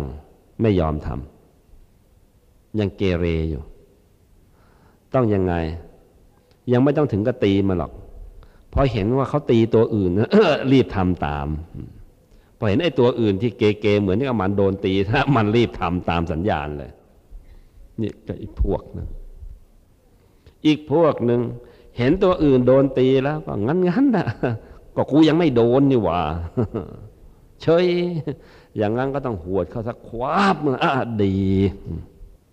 มาอีกประเภทหนึ่งแม่หวดเข้าไปควาบแล้ว ก็ยังไม่ดี ก็ต้องเอากันไหลไหลควาบหน่อย แล้วมันก็ดีได้เหมือนกัน แต่มีบางพวก หวดไปกี่ควาบ กี่ควาบลงแท่ไปแล้ว ตีไปตีมาเลือดออกโชกไอ้คนตีก็เหนื่อย มือซ้อนแขนซ้อนนะแล้วมันก็ยังไม่ได้ดี มาประเภทนี้เขาทำไง เขาเชือดทิ้ง อันนี้เขาเชือดทิ้ง ถ้าเป็นคนล่ะเเป็นคนก็เช่นกัน เป็นคนกับบางคนเนี่ยนะพูดกันดี ๆ ก็รู้เรื่องไอ้บางคนพูดดี ๆ ไม่รู้เรื่อง ต้องให้โดนดุโดนว่าซะก่อน จึงรู้เรื่องไอ้บางคนโดนดุโดนว่าแล้วยังไม่รู้เรื่อง ต้องเห็นคนอื่นโดนตีซะก่อน โดนทำโทษซะก่อน เนื่อจึงรู้เรื่อง บางคน เห็นคนอื่นโดนทำโทษแล้วก็ยังไม่รู้เรื่องต้องตัวเองโดนทำโทษจึงจะรู้เรื่อง และบางคน แม้ตัวเองโดนทำโทษแล้วทำโทษอีกก็ไม่รู้เรื่อง พวกนี้ก็มีทางเดียว พุทธองค์ก็ตรัสว่าเราก็ฆ่าทิ้งซะอ้าวฆ่าทิ้งไม่ผิดไม่ผิดวินัยเลยท่านบอกเราฆ่าทิ้งโดยอริยวินัยคือ ถือว่าไม่มีเราไม่สนใจเราตัดออกไปจากวงการ มันจะเป็นจะตายก็เรื่องของมันเพราะฉะนั้นจากตรงนี้ก็ไปพิจารณาเอาก็แล้วกันนะว่า ลูกเรานะ่ะมันอยู่ในระดับไหน ควรจะใช้ไม้หรือไม่ควร อืมแล้วแม้ที่สุดในการใช้ไม่เรียวก็ขอฝากไว้อีกด้วย ไม่เรียวมันมีหลายเกรดนะ เด็กบางคนอุ้ยแค่ก้านมายมก็กลัวแทบตายแล้วก้านมะยนก้านก้านมะยมก้านเล็ก ๆ แค่ศอก ขยับเคี้ยวเคี้ยวเคี้ยวเคี้ยวโอ้ยกลัว แค่ขยับเคี้ยวเคี้ยวนะยังไม่ทันได้ตีเลยกลัวแล้วได้ยินเสียงเคี้ยวเคี้ยวไอ้บางคนเคี้ยวก็เคี้ยวว่าจะผัดเฉยต้องควับแล้วก็กลัวไอ้บางคนควับแล้วก็ยัง หักไปอันสองอันแล้วก็ยังเฉย ถ้าอย่างนั้นมันก็ต้องเปลี่ยนจากการมายมเป็นเป็นกิ่งไผ่แล้วมั้งนั่นนั่นก็ดูให้เหมาะสมก็แล้วกันนะ แม้อนุญาตให้เคี่ยนลูกได้ แต่ว่าไม้เรียวก็ยังต้องแบ่งขนาดอีก เมื่อหลวงพ่อเป็นเด็กวัดตอนเล็กๆนั่นนะ เด็กวัดสมัยนั้นเป็นประเภทที่พ่อแม่เลี้ยงไม่ไหว เหลือขอเต็มที่เขาตัดหางปล่อยวัดอาจจะพวกนี้ ไม้ก้านมายมไม่ต้องไปพูดกับมันแขนงไผ่ไม่ต้องพูดกับมัน ไม่ได้รู้สึกอะไรแหละแล้วเขาใช้อะไรล่ะ ใช้หางกระเบนควับเข้าไปนี่ เขียวเลย บางทีเลือดติดมาสดๆ นึกว่ามันจะดี เฉย มันด้านไม้ไอ้ประเภทนี้ก็เหลือขอเต็มทีหลวงพ่อเองไม่เคยโดนไอ้ขนาดหางกระเบนนี่เคยแต่กิ่งเพิงกิ่งไผ่แล้วพอโดนมา ก็เท่าที่สังเกตเห็นไอ้เพื่อนที่โดนหางกระเบนนี่มักเอาตัวไม่ค่อยรอด เพื่อนคนหนึ่งเพื่อนรักซะด้วย แต่พ่อห้ามคบ ก็ไม่ก็แปลกใจทำไมพ่อห้ามคบ มาซึ้งใจว่า มันแค่จบมัธยมมันก็ฆ่าคนแล้วออกมีนาล่ะพ่อจึงห้ามคบไอ้เจ้านี่โดนหางกระเบนทุกวันแต่เอาดีไม่ได้ไอ้เพื่อนคู่หูของมันอีกคนหนึ่งนานๆโดนหางกระเบนทีพอปรากฏเออเดี๋ยวนี้ก็เอาดิบเอาดีได้เหมือนกัน ได้ทราบข่าวไปเป็นกำนันคนดังอยู่เมืองการพอไปได้เหมือนกันมัน มันก็เป็นอย่างนี้นะ อันนี้ก็ขอฝากเอาไว้ด้วย เพราะฉะนั้นสำหรับพวกเรา เออพรรษานี้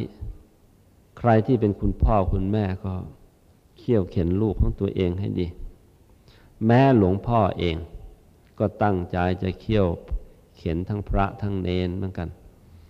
จะให้เป็นพระนักเทศ จะให้เป็นเนนนักเทศ เนนนักวิชาการ พระนักวิชาการให้ได้นะตั้งใจภาษานี้ ยิ่งกว่านั้นสิ่งที่อยากจะให้ทำยิ่งยิ่งขึ้นไปอีกก็คือ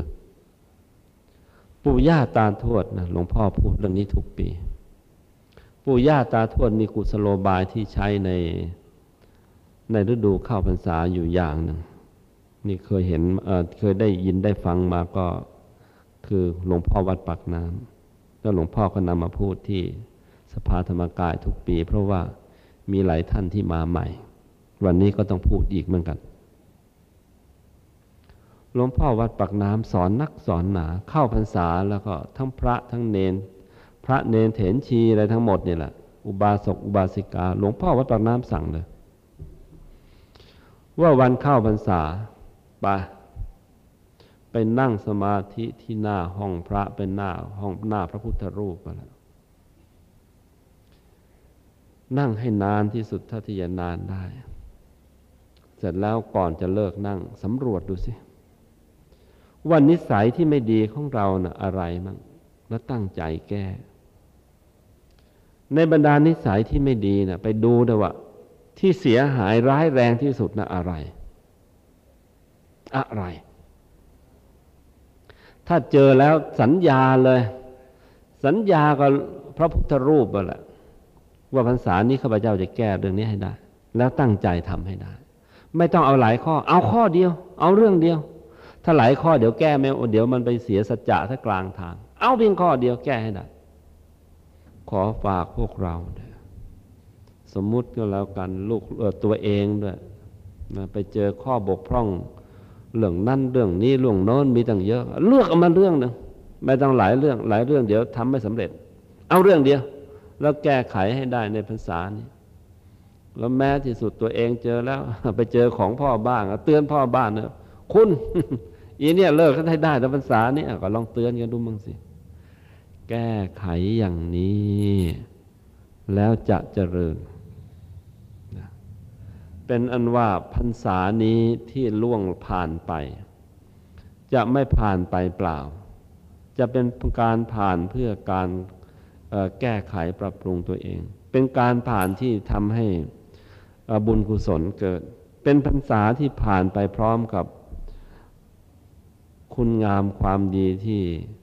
ก้าวหน้าไปทุกวันทุกวัน เป็นพรรษาที่ถางทางไปพระนิพพานได้เยอะแยะเลย ตรงนี้ก็ขอฝากเอาไว้ ทีนี้ขอรายงานสั้น ๆ นิดนิดหนึ่งก็แล้วกันเกี่ยวกับการไป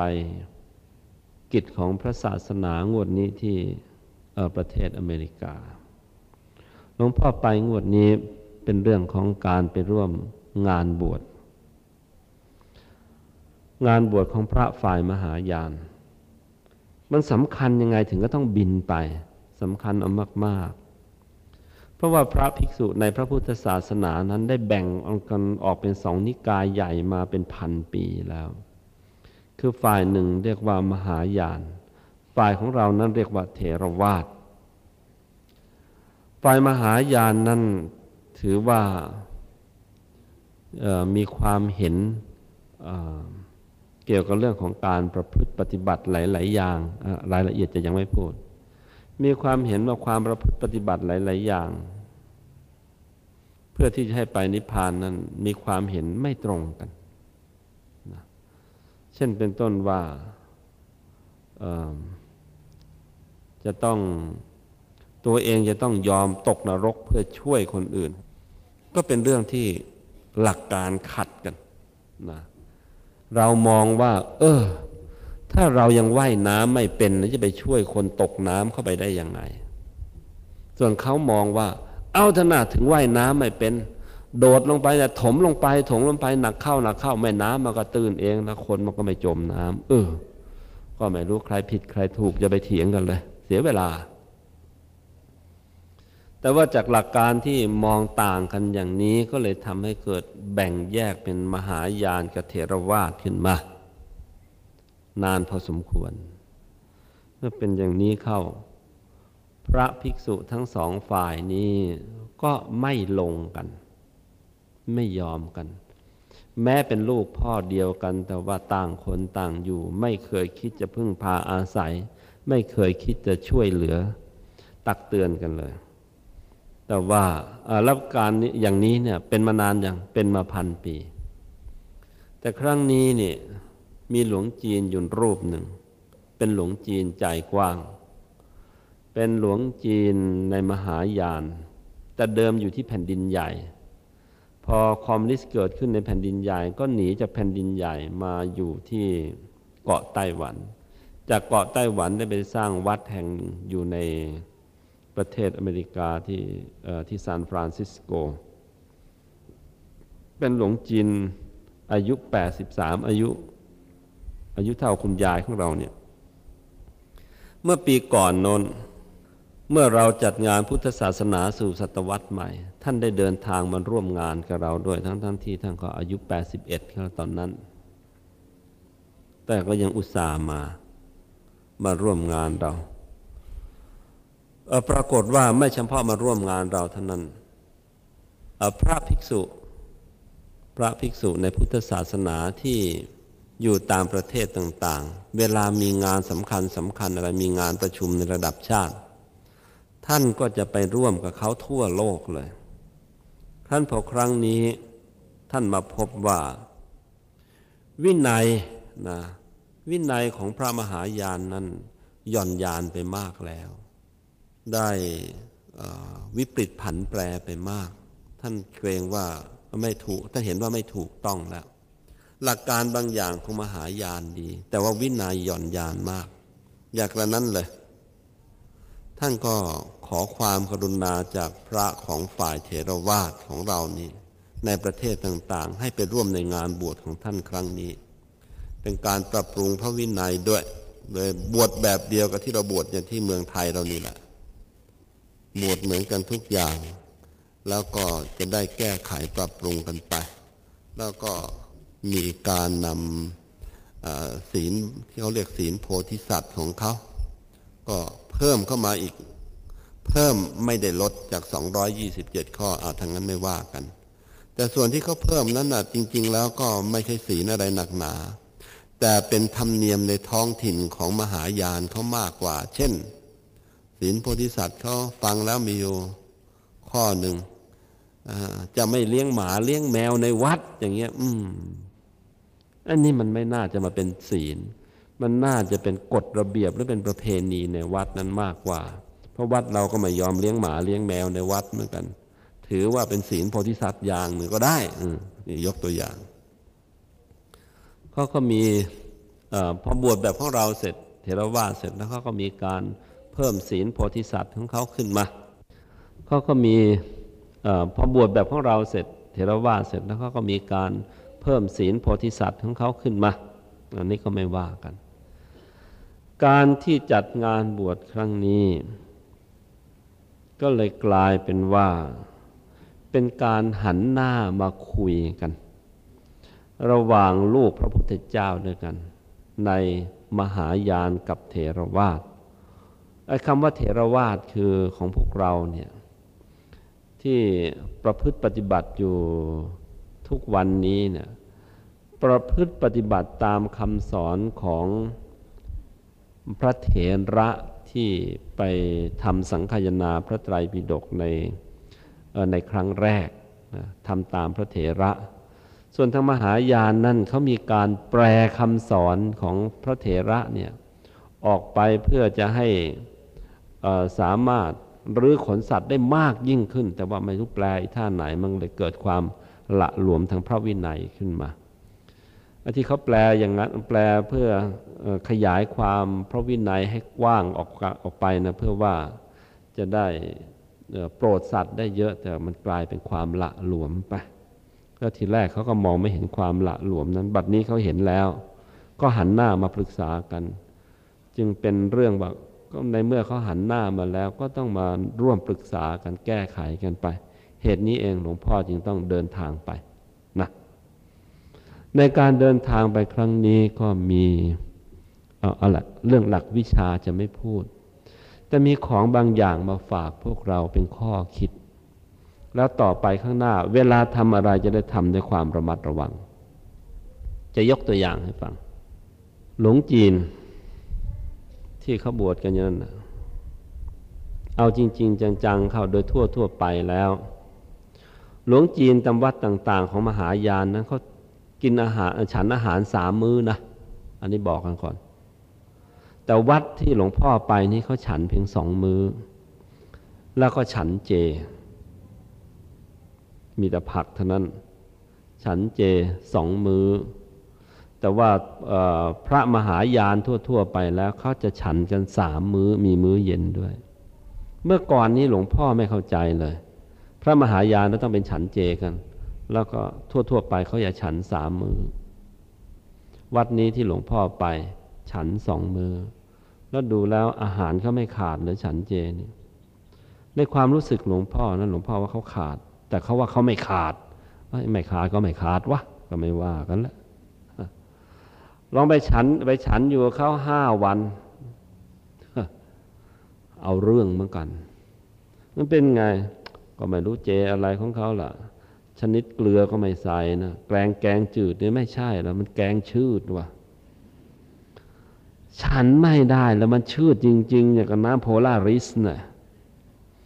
แต่ว่าเมื่อไปอยู่เขามันก็ต้องฉันกับเขาให้ได้ แล้วทำไงล่ะ พอได้แกงชืดมาแล้วคว้าสีอิ๊วใส่ไปครึ่งขวด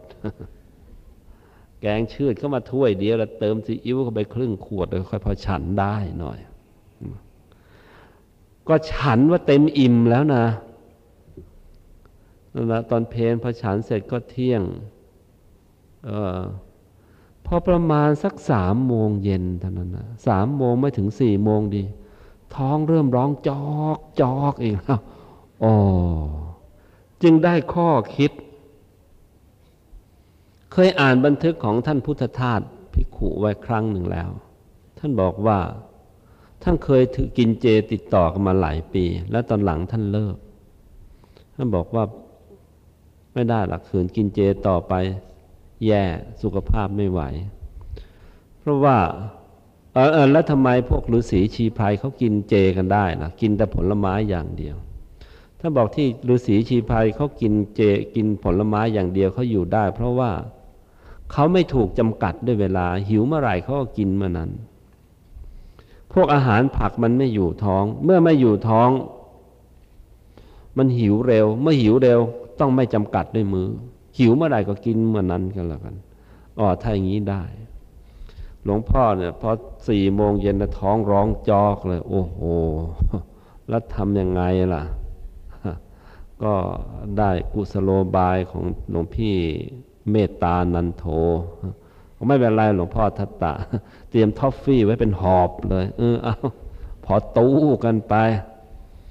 แล้วก็มีนมกลึงนมกล่องตามมากลัวกลัวคอเออเลยพอไปได้ แต่ว่ามันท้องมันร้อนตั้งแต่สี่โมงเย็นไปถึงเช้ามันถึงเช้ามันก็เอาเรื่องเหมือนกันนะแต่วันนึกว่าจะผอมไม่อยากผอม แล้วก็เลยเข้าใจ ว่าทำไมหลวงจีนนะเมื่อกินเจแล้วเขาถึงมักจะฉันสามมื้อกัน ก็เพราะว่ามันไม่อยู่ท้องนี่เอง แล้วหลวงจีนพูดชัดเจนนะนะมื้อเย็นอาหารมื้อเย็นนี่ ถือว่าเป็นยารักษาโรคนะแน่หลวงจีนบอกชัดเลย มื้อเย็นเป็นยาเป็นเป็นอาหารมื้อนี้ ถือว่าเป็นยารักษาโรค แล้วว่าก็ว่านะจริงของหลวงจีน ราะว่าถ้าหลวงจีนขืนปล่อยอย่างนี้ไว้นานๆ เนื่องจากกินเจแล้วถ้ามื้อเย็นมันหิวจัดๆอย่างนี้ เดี๋ยวถ้าเป็นแผลในกระเพาะตาย เขาจึงพูดเต็มปากเต็มคำว่ามื้อเย็นเป็นยารักษาโรค โรคอะไร โรคหิวอะไม่ว่ากันนะแล้วเสร็จแล้วก็เลยมานั่งพิจารณา นี้ไม่มีในตำรับตำรา แต่ว่าไปพลิกวัฒนธรรมของเขา พลิกวัฒนธรรมของฝ่ายมหายานว่าเอ๊กินเจเนี่ยมันโผล่เข้ามาในลักษณะอย่างไรกัน ก็พบว่าโผล่ขึ้นมาได้ในสองลักษณะ ลักษณะหนึ่งก็มีพวกลัทธิเต๋าซึ่งมีอยู่แล้วในเมืองจีนแต่เดิม เขามีการกินเจอยู่บ้างแล้ว แต่ว่าเต๋าเขาก็ไม่จำกัดด้วยมือ นี่เป็นประการที่หนึ่งที่เห็นอยู่ ประการที่สอง หลวงจีนนั้นหรือพระจีนนั้น จีนเป็นประเทศที่อยู่ในเขตหนาว บางปีก็หิมะตกหนัก ถึงแม้หิมะไม่ตกแต่ก็หนาวจัด การบินทบาทของจีนนั้นทางฝ่ายมหายาน การบินทบาทข้าวปลาอาหารได้หมดไปแล้วตั้งเจ็ดแปดร้อยปี อาจจะเป็นพันปีแล้วก็ได้ เพราะว่ามันหน้าหนาวงี้ไปบินทบาทที่ไหนใครเขาก็ไม่โผล่ออกมาตักบาตรให้หรอกย่ำหิมะตายเปล่า แล้วทำอย่างไร หลวงจีนจึงหุงข้าวทำกับกินเอง และอยู่กันเป็นเหมือนอย่างกับเป็นสังคมพิเศษของตัวเอง พวกหลวงจีน เมื่อหลวงจีน หุงข้าวทำกับกินเอง ไม่ได้ออกบินธบาตเรื่องก็เกิด เรื่องบังคับโดยประเพณีขึ้นมาเลยว่า จะทำยังไงอะ ในเมื่อมันหุงข้าวต้องมาหุงข้าวเองทำกับข้าวเอง บินทบาทไม่ได้ เพราะว่าสภาพดินฟ้าอากาศไม่อำนวยพอหุงหาอาหารเองก็ทำกับข้าวเองนี่ถ้าสมมุติจะกินเนื้อสัตว์ หลวงจีนก็ต้องไปสั่งเนื้อสัตว์มา ก็คือสั่งฆ่า สั่งฆ่าก็มันก็ผิดนะไม่ใช่เช้าขึ้นมาหลวงจีนก็บอก เอ้ยไอตีเอาหมูมาให้ห้าตัว เอาไก่มาอีก ร้อยตัวว่าจะไปแกงเลี้ยงพระกันเนี่ยพูดไม่ได้ ถ้าไปทำงั้นเดี๋ยวก็กลายเป็นสั่งฆ่า มันก็จะพลาดอีกหลวงจีนก็เลยต้องกินเจไปโดยปริยายมาอย่างนี้นี่ก็เป็นความจำเป็นของสภาพบ้านเมือง เลยทำให้หลวงจีนต้องกินเจ แต่เมื่อกินเจไปนานๆเข้าก็เลยคิดว่า นี้เป็นกฎเป็นเกณฑ์ แล้วก็หลงตัวเองเลยว่ากินเจนี่บริสุทธิ์กว่าคนอื่นที่ไม่กินเจอ้าวปายใหญ่เลย มันเลยทำให้หลุดออกไปจากพระธรรมวินัย พระสัมมาสัมพุทธเจ้าเมื่อครั้งยังทรงพระชนอยู่ เทวทัตมาขอให้กำหนดเรื่องกินเจมาพุทธองค์ได้ตรัสปฏิเสธไปเลยบอกว่า ใครอยากจะกินเจก็กินไป ใครไม่อยากพระภิกษุอยากจะฉันเจก็ฉันไป ใครไม่อยากฉันก็อย่าฉันเราไม่ว่าเราไม่ห้าม นี่พระองค์ตรัสไว้ชัดอย่างนี้ แต่เราถ้าจะฉันเนื้อสัตว์ก็ต้องเป็นเนื้อที่หนึ่งไม่ได้ฆ่าเองไม่ได้รู้สองไม่ได้รู้เห็นในการฆ่า และสามไม่ได้รังเกียจว่าเขาได้จำเพาะฆ่าจำเพาะเจาะจงมาให้กับตัวของเราถ้าเป็นอย่างนี้เราก็จึงจะฉันเนื้อนั้นได้ ทีนี้เมื่อพุทธองค์ไม่สนับสนุนเรื่องกินเจ พระไทย หรือพระทางฝ่ายเถรวาก็รอดตัว รอดตัวยังไง อย่างในเมืองไทยนี้เรามีการบินทบาทพระนี่บินทบาทเลี้ยงชีวิต ถ้าพระไปบอกญาติโยมว่า ถ้าไม่ใช่อาหารเจเราไม่ไม่รับนะ เดี๋ยวเดี๋ยวก็มีสิทธิ์อดตายกันบ้างตรงกันข้ามญาติโยมกินยังไงก็ตักบาตรมาก็แล้วกันก็ฉันมันอย่างนั้นนะนะ ตกลงเป็นว่า โดยสภาพของสิ่งแวดล้อมบ้านเมือง พระไทยเรานี่ ต้องไม่ฉันเจ หรือว่ามีใครฉันส่งเจมาส่งอาหารเจมาก็ฉันนะแต่ว่าจะจะมากำหนดกฎเกณฑ์ว่าต้องฉันเจแล้วไม่ได้ พระไทยไม่ฉันเจดี พระจีนหรือพระมหายานฉันเจดี เพราะสภาพแวดล้อมมันต่างกันอย่างนี้นะนี่ก็เป็นข้อคิดความเห็นที่ไปได้ประการนึง เอออีกเรื่องหนึ่งอีกเรื่องหนึ่งพอมีเวลา ก็มีเรื่องหัวเราะกันแหละ คือเขาก็ถามฝ่ายหนึ่งก็ว่า เออพระไทยนี่แปลกนะทำไมต้องรับประเคนด้วยต้องรับประเคนพระลังกาก็ไม่รับประเคนพระพม่าก็ไม่รับประเคนพระภิกษุเมืองไหนๆก็ไม่รับประเคนแต่พระไทยเนี่ยรับประเคนไม่แล้วขอให้ทราบด้วยนะ เรื่องการประเคนนี้ไม่มีในพระวินัยเลย พลิกไปให้ตายก็ไม่เคยเจอถ้านพระเมืองอื่นเขาก็ไม่ประเคนกัน ยิ่งมหายานก็ไม่ประเคนการประเคนกับมีอยู่ไทย แล้วก็มีเออลาวก็มีบ้างตามไทย เรื่องนี้ก็เลยถูกหยิบยกกันขึ้นมา ก็ท่านเมตตานันโทของเราก็เลยเป็นผู้เฉลย บอกว่าเรื่องนี้ไม่มีในพระวินัยสำหรับการประเคนนี้ แต่ว่าได้เกิดเป็นธรรมเนียมท้องถิ่นขึ้น ได้เกิดเป็นธรรมเนียมท้องถิ่นขึ้นในเขมร และเกิดในราชสำนักของเขมรด้วย เกิดขึ้นมาเป็นธรรมเนียมท้องถิ่น ในราชสำนักของเขมร เกิดมายังไง อันนี้ก็ขอฝากพวกเราไว้ คือมีวินัยข้อหนึ่ง บัญญัติในพระวินัยว่า พระภิกษุเมื่ออถ้าพระภิกษุมีความกำหนัด คือมีความรู้สึกความใคร่ต้องการในเรื่องเพศเรื่องกามอะไรก็ตามที่ถ้าพระภิกษุมีความกำหนัดแล้วไปจับต้องกายหญิง อย่างนี้เป็นอาบัติหรือผิดวินัย ทีนี้ก็มีคำถามเกิดขึ้น แล้วถ้าไม่ได้มีความกำหนัดและบังเอิญไปถูกต้องกายหญิงขึ้นมาเข้า เราจะผิดวินัยไหมก็บอกไม่ผิด ไม่ผิด บังเอิญไปถูกมือโยมผู้หญิงเข้า หรือออย่างเนี้ยขึ้นรถแล้วมาเกิดเบียดขึ้นมาไปโดนกันเข้านี่แล้วก็ไม่ได้มีความกำหนดกำหนัดอะไร อย่างนี้ผิดวินัยไหม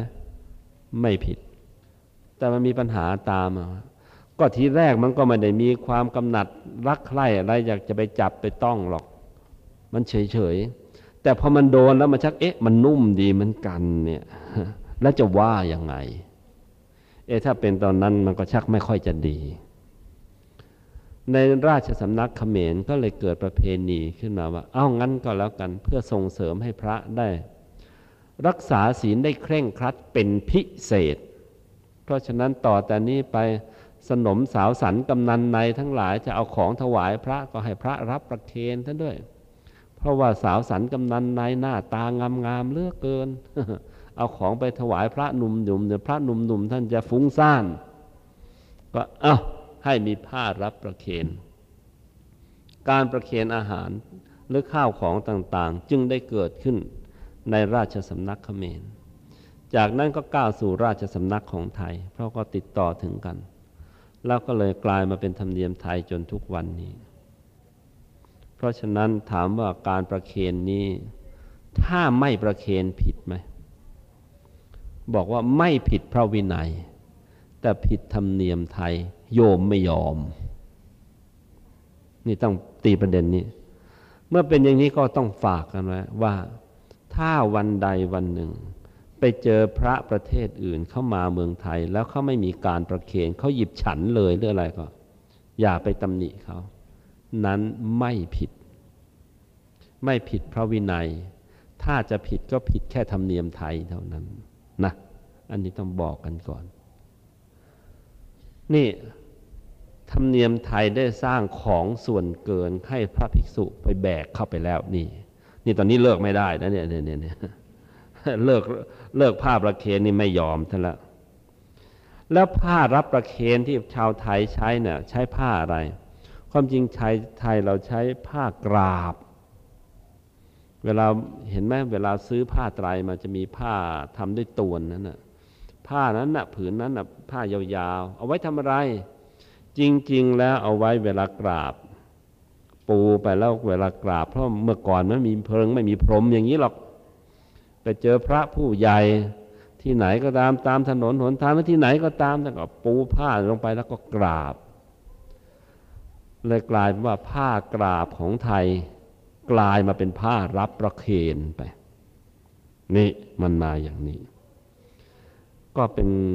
อะไรล่ะ เป็นธรรมเนียมท้องถิ่น ลองไปดูธรรมเนียมท้องถิ่นมหายานบ้างเคยสังเกตไหมดูหนังกำลังภายในก็ตาม หรือไปเจอหลวงจีนก็ตาม หลวงจีนจะมีรอยทูบจี้หัวอยู่ ทูบจี้ศีรษะเป็นรอยเป็นจุดจุดเรื่องนี้ทีแรกหลวงจีนในยุคนี้ก็คิดว่าเป็นพระวินัย พอมาค้นพระไตรปิฎกไปดู ไม่เห็นมีเลยนะพระวินัยว่าบวชแล้วจะเอาทูบจี้ไม่มี หลวงจีนก็ตาเหลือกเหมือนกัน เอ๊ะแล้วมันมาอย่างไงอะ เห็นหลวงไทยต้องมีภาพประเคนคนพระวินัยก็ไม่เห็นเลยต้องประเคน อ๋อเป็นเรื่องของราชสำนัก แล้วหลวงจีนอะทูบจี้หัวไหนไหนมาจากวินัยตรงไหน หลวงจีนหาไม่เจอ ไล่เรียงกันตามประวัติศาสตร์เลย พบว่าไงหลวงจีน พบว่าเรื่องมีอยู่ว่ามีอยู่สมัยหนึ่งในสมัยราชวงศ์ถังนั่นแหละแถวแถวพระนางบูเซ็กเทียนนะเคยดูวิดีโอไหมล่ะสมัยยุคนั้นสมัยราชวงศ์ถัง มีเขาเขาได้พระบรมสารีริกธาตุมา ก็เกิดมีการแห่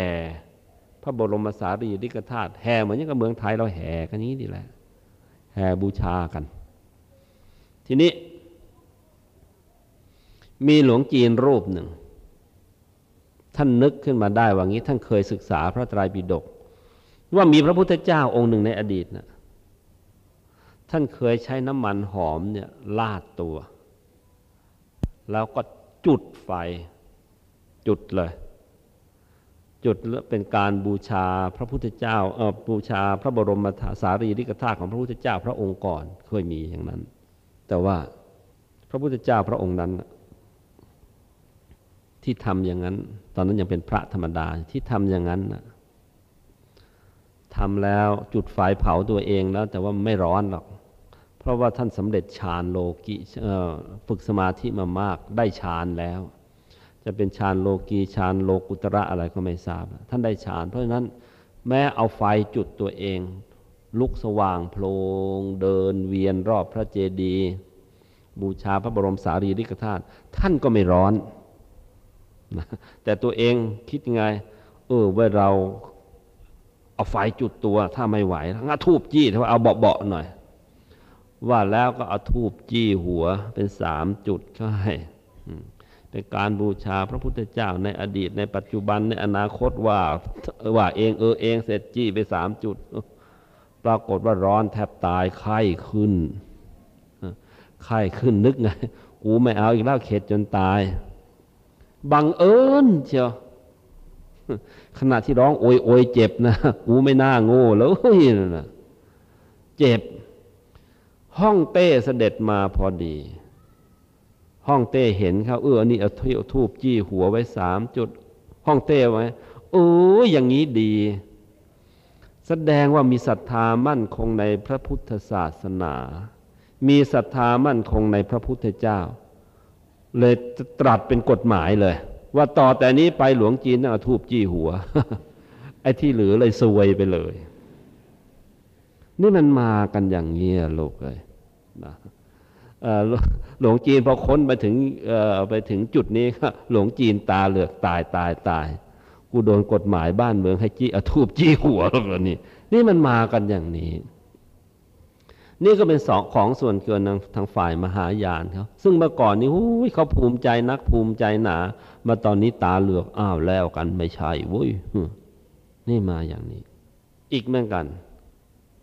ถามว่าเออไปดูเถอะนะพระทั่วโลกเนี่ยพระภิกษุทั่วโลกของประเทศต่าง ๆ ไม่มีใครเขาโกนคิ้วเลย เพราะในพระวินัยก็ไม่ได้บอกให้โกนคิ้วเลยแม่โกนเพราะมันไว้กันเหงื่อ แต่เสร็จแล้วพระไทยกับต้องโกนคิ้วอะมันมาอย่างไงอะ ก็มีเรื่อง คงประมาณสุขโขทัยหรืออยุธยาเนี่ยประมาณนี้ มีเรื่องอยู่สองเรื่องด้วยกัน จะเป็นเพราะเรื่องใดนั้นไม่แน่ แต่มีมีเรื่องเล่าต่อๆกันมามีสองเรื่อง เรื่องหนึ่งบอกว่าอย่างนี้ ว่าในสมัยสุขโขทัยนั้น คนในยุคสุขโขทัยนิยมโพกผ้า ผ้าโพกหัว แบบเอ่ออะไรเช่นเดียวกับพวกมอญพวกพม่า แต่ว่าโพกแบบไทย ไม่ใช่โพกแบบมอญไม่ใช่โพกแบบพม่า และไม่ใช่โพกแบบ อิสลามโพกแบบไทยๆ ก็ปรากฏว่าก็มีบางมีพระบางรูปละเกเร กลางวันก็เป็นพระกลางคืนเป็นคนขึ้นหนีออกจากวัดแล้วเอาผ้าโพกหัวไป ก็เที่ยวไป ปลอมเป็นคน แล้วไปจับได้เขาเลย กษัตริย์ก็เลยหาวิธีป้องกัน เอาอย่างนี้ก็แล้วกัน ถ้ายังมีคิ้วอยู่พอผ้าโพกไปแล้วเนี่ยก็บูดูไม่ออกว่าเป็นพระปลอม ปลอมตัวออกมา อย่างนั้นให้โกนเพราะยังไงก็โพกผ้ายังไงมันก็ยังเห็นคิ้วมันโกนอยู่ จะได้ไม่แสบหลบออกมาอย่างนี้ ก็เลยเป็นกฎมาเป็นประเพณีที่เกิดจากคำสั่งของวัง เป็นกฎของวังออกมาว่าต่อแต่นี้พระต้องโกนคิ้ว นี่ก็เป็นเรื่องหนึ่ง ที่เล่ากันมา อีกเรื่องหนึ่งว่าอย่างนี้ ว่าในยุคของพม่าในยุคพม่าตีอยุธยา พระพม่าความจริงคือทหารพม่าที่ปลอมตัวมาเป็นพระ ปลอมตัวมาเป็นพระที่มาสอดแนม เป็นแนวที่ห้าสอบสอดแนมมาก็แยกไม่ออกระหว่างพระไทยกับเจ้าแนวที่ห้าของพม่าที่ปลอมมาเป็นพระ พระไทยก็เลยโกนคิ้วพอไปเจอไอ้ไหนไม่โกนคิ้วไอ้นี่แนวที่ห้าของพม่าจับได้กุดหัวเลย นี่ก็เป็นเรื่องที่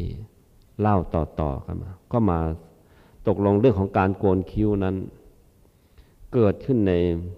เมืองไทยไม่ได้มีในพระวินัยเลย แต่ว่า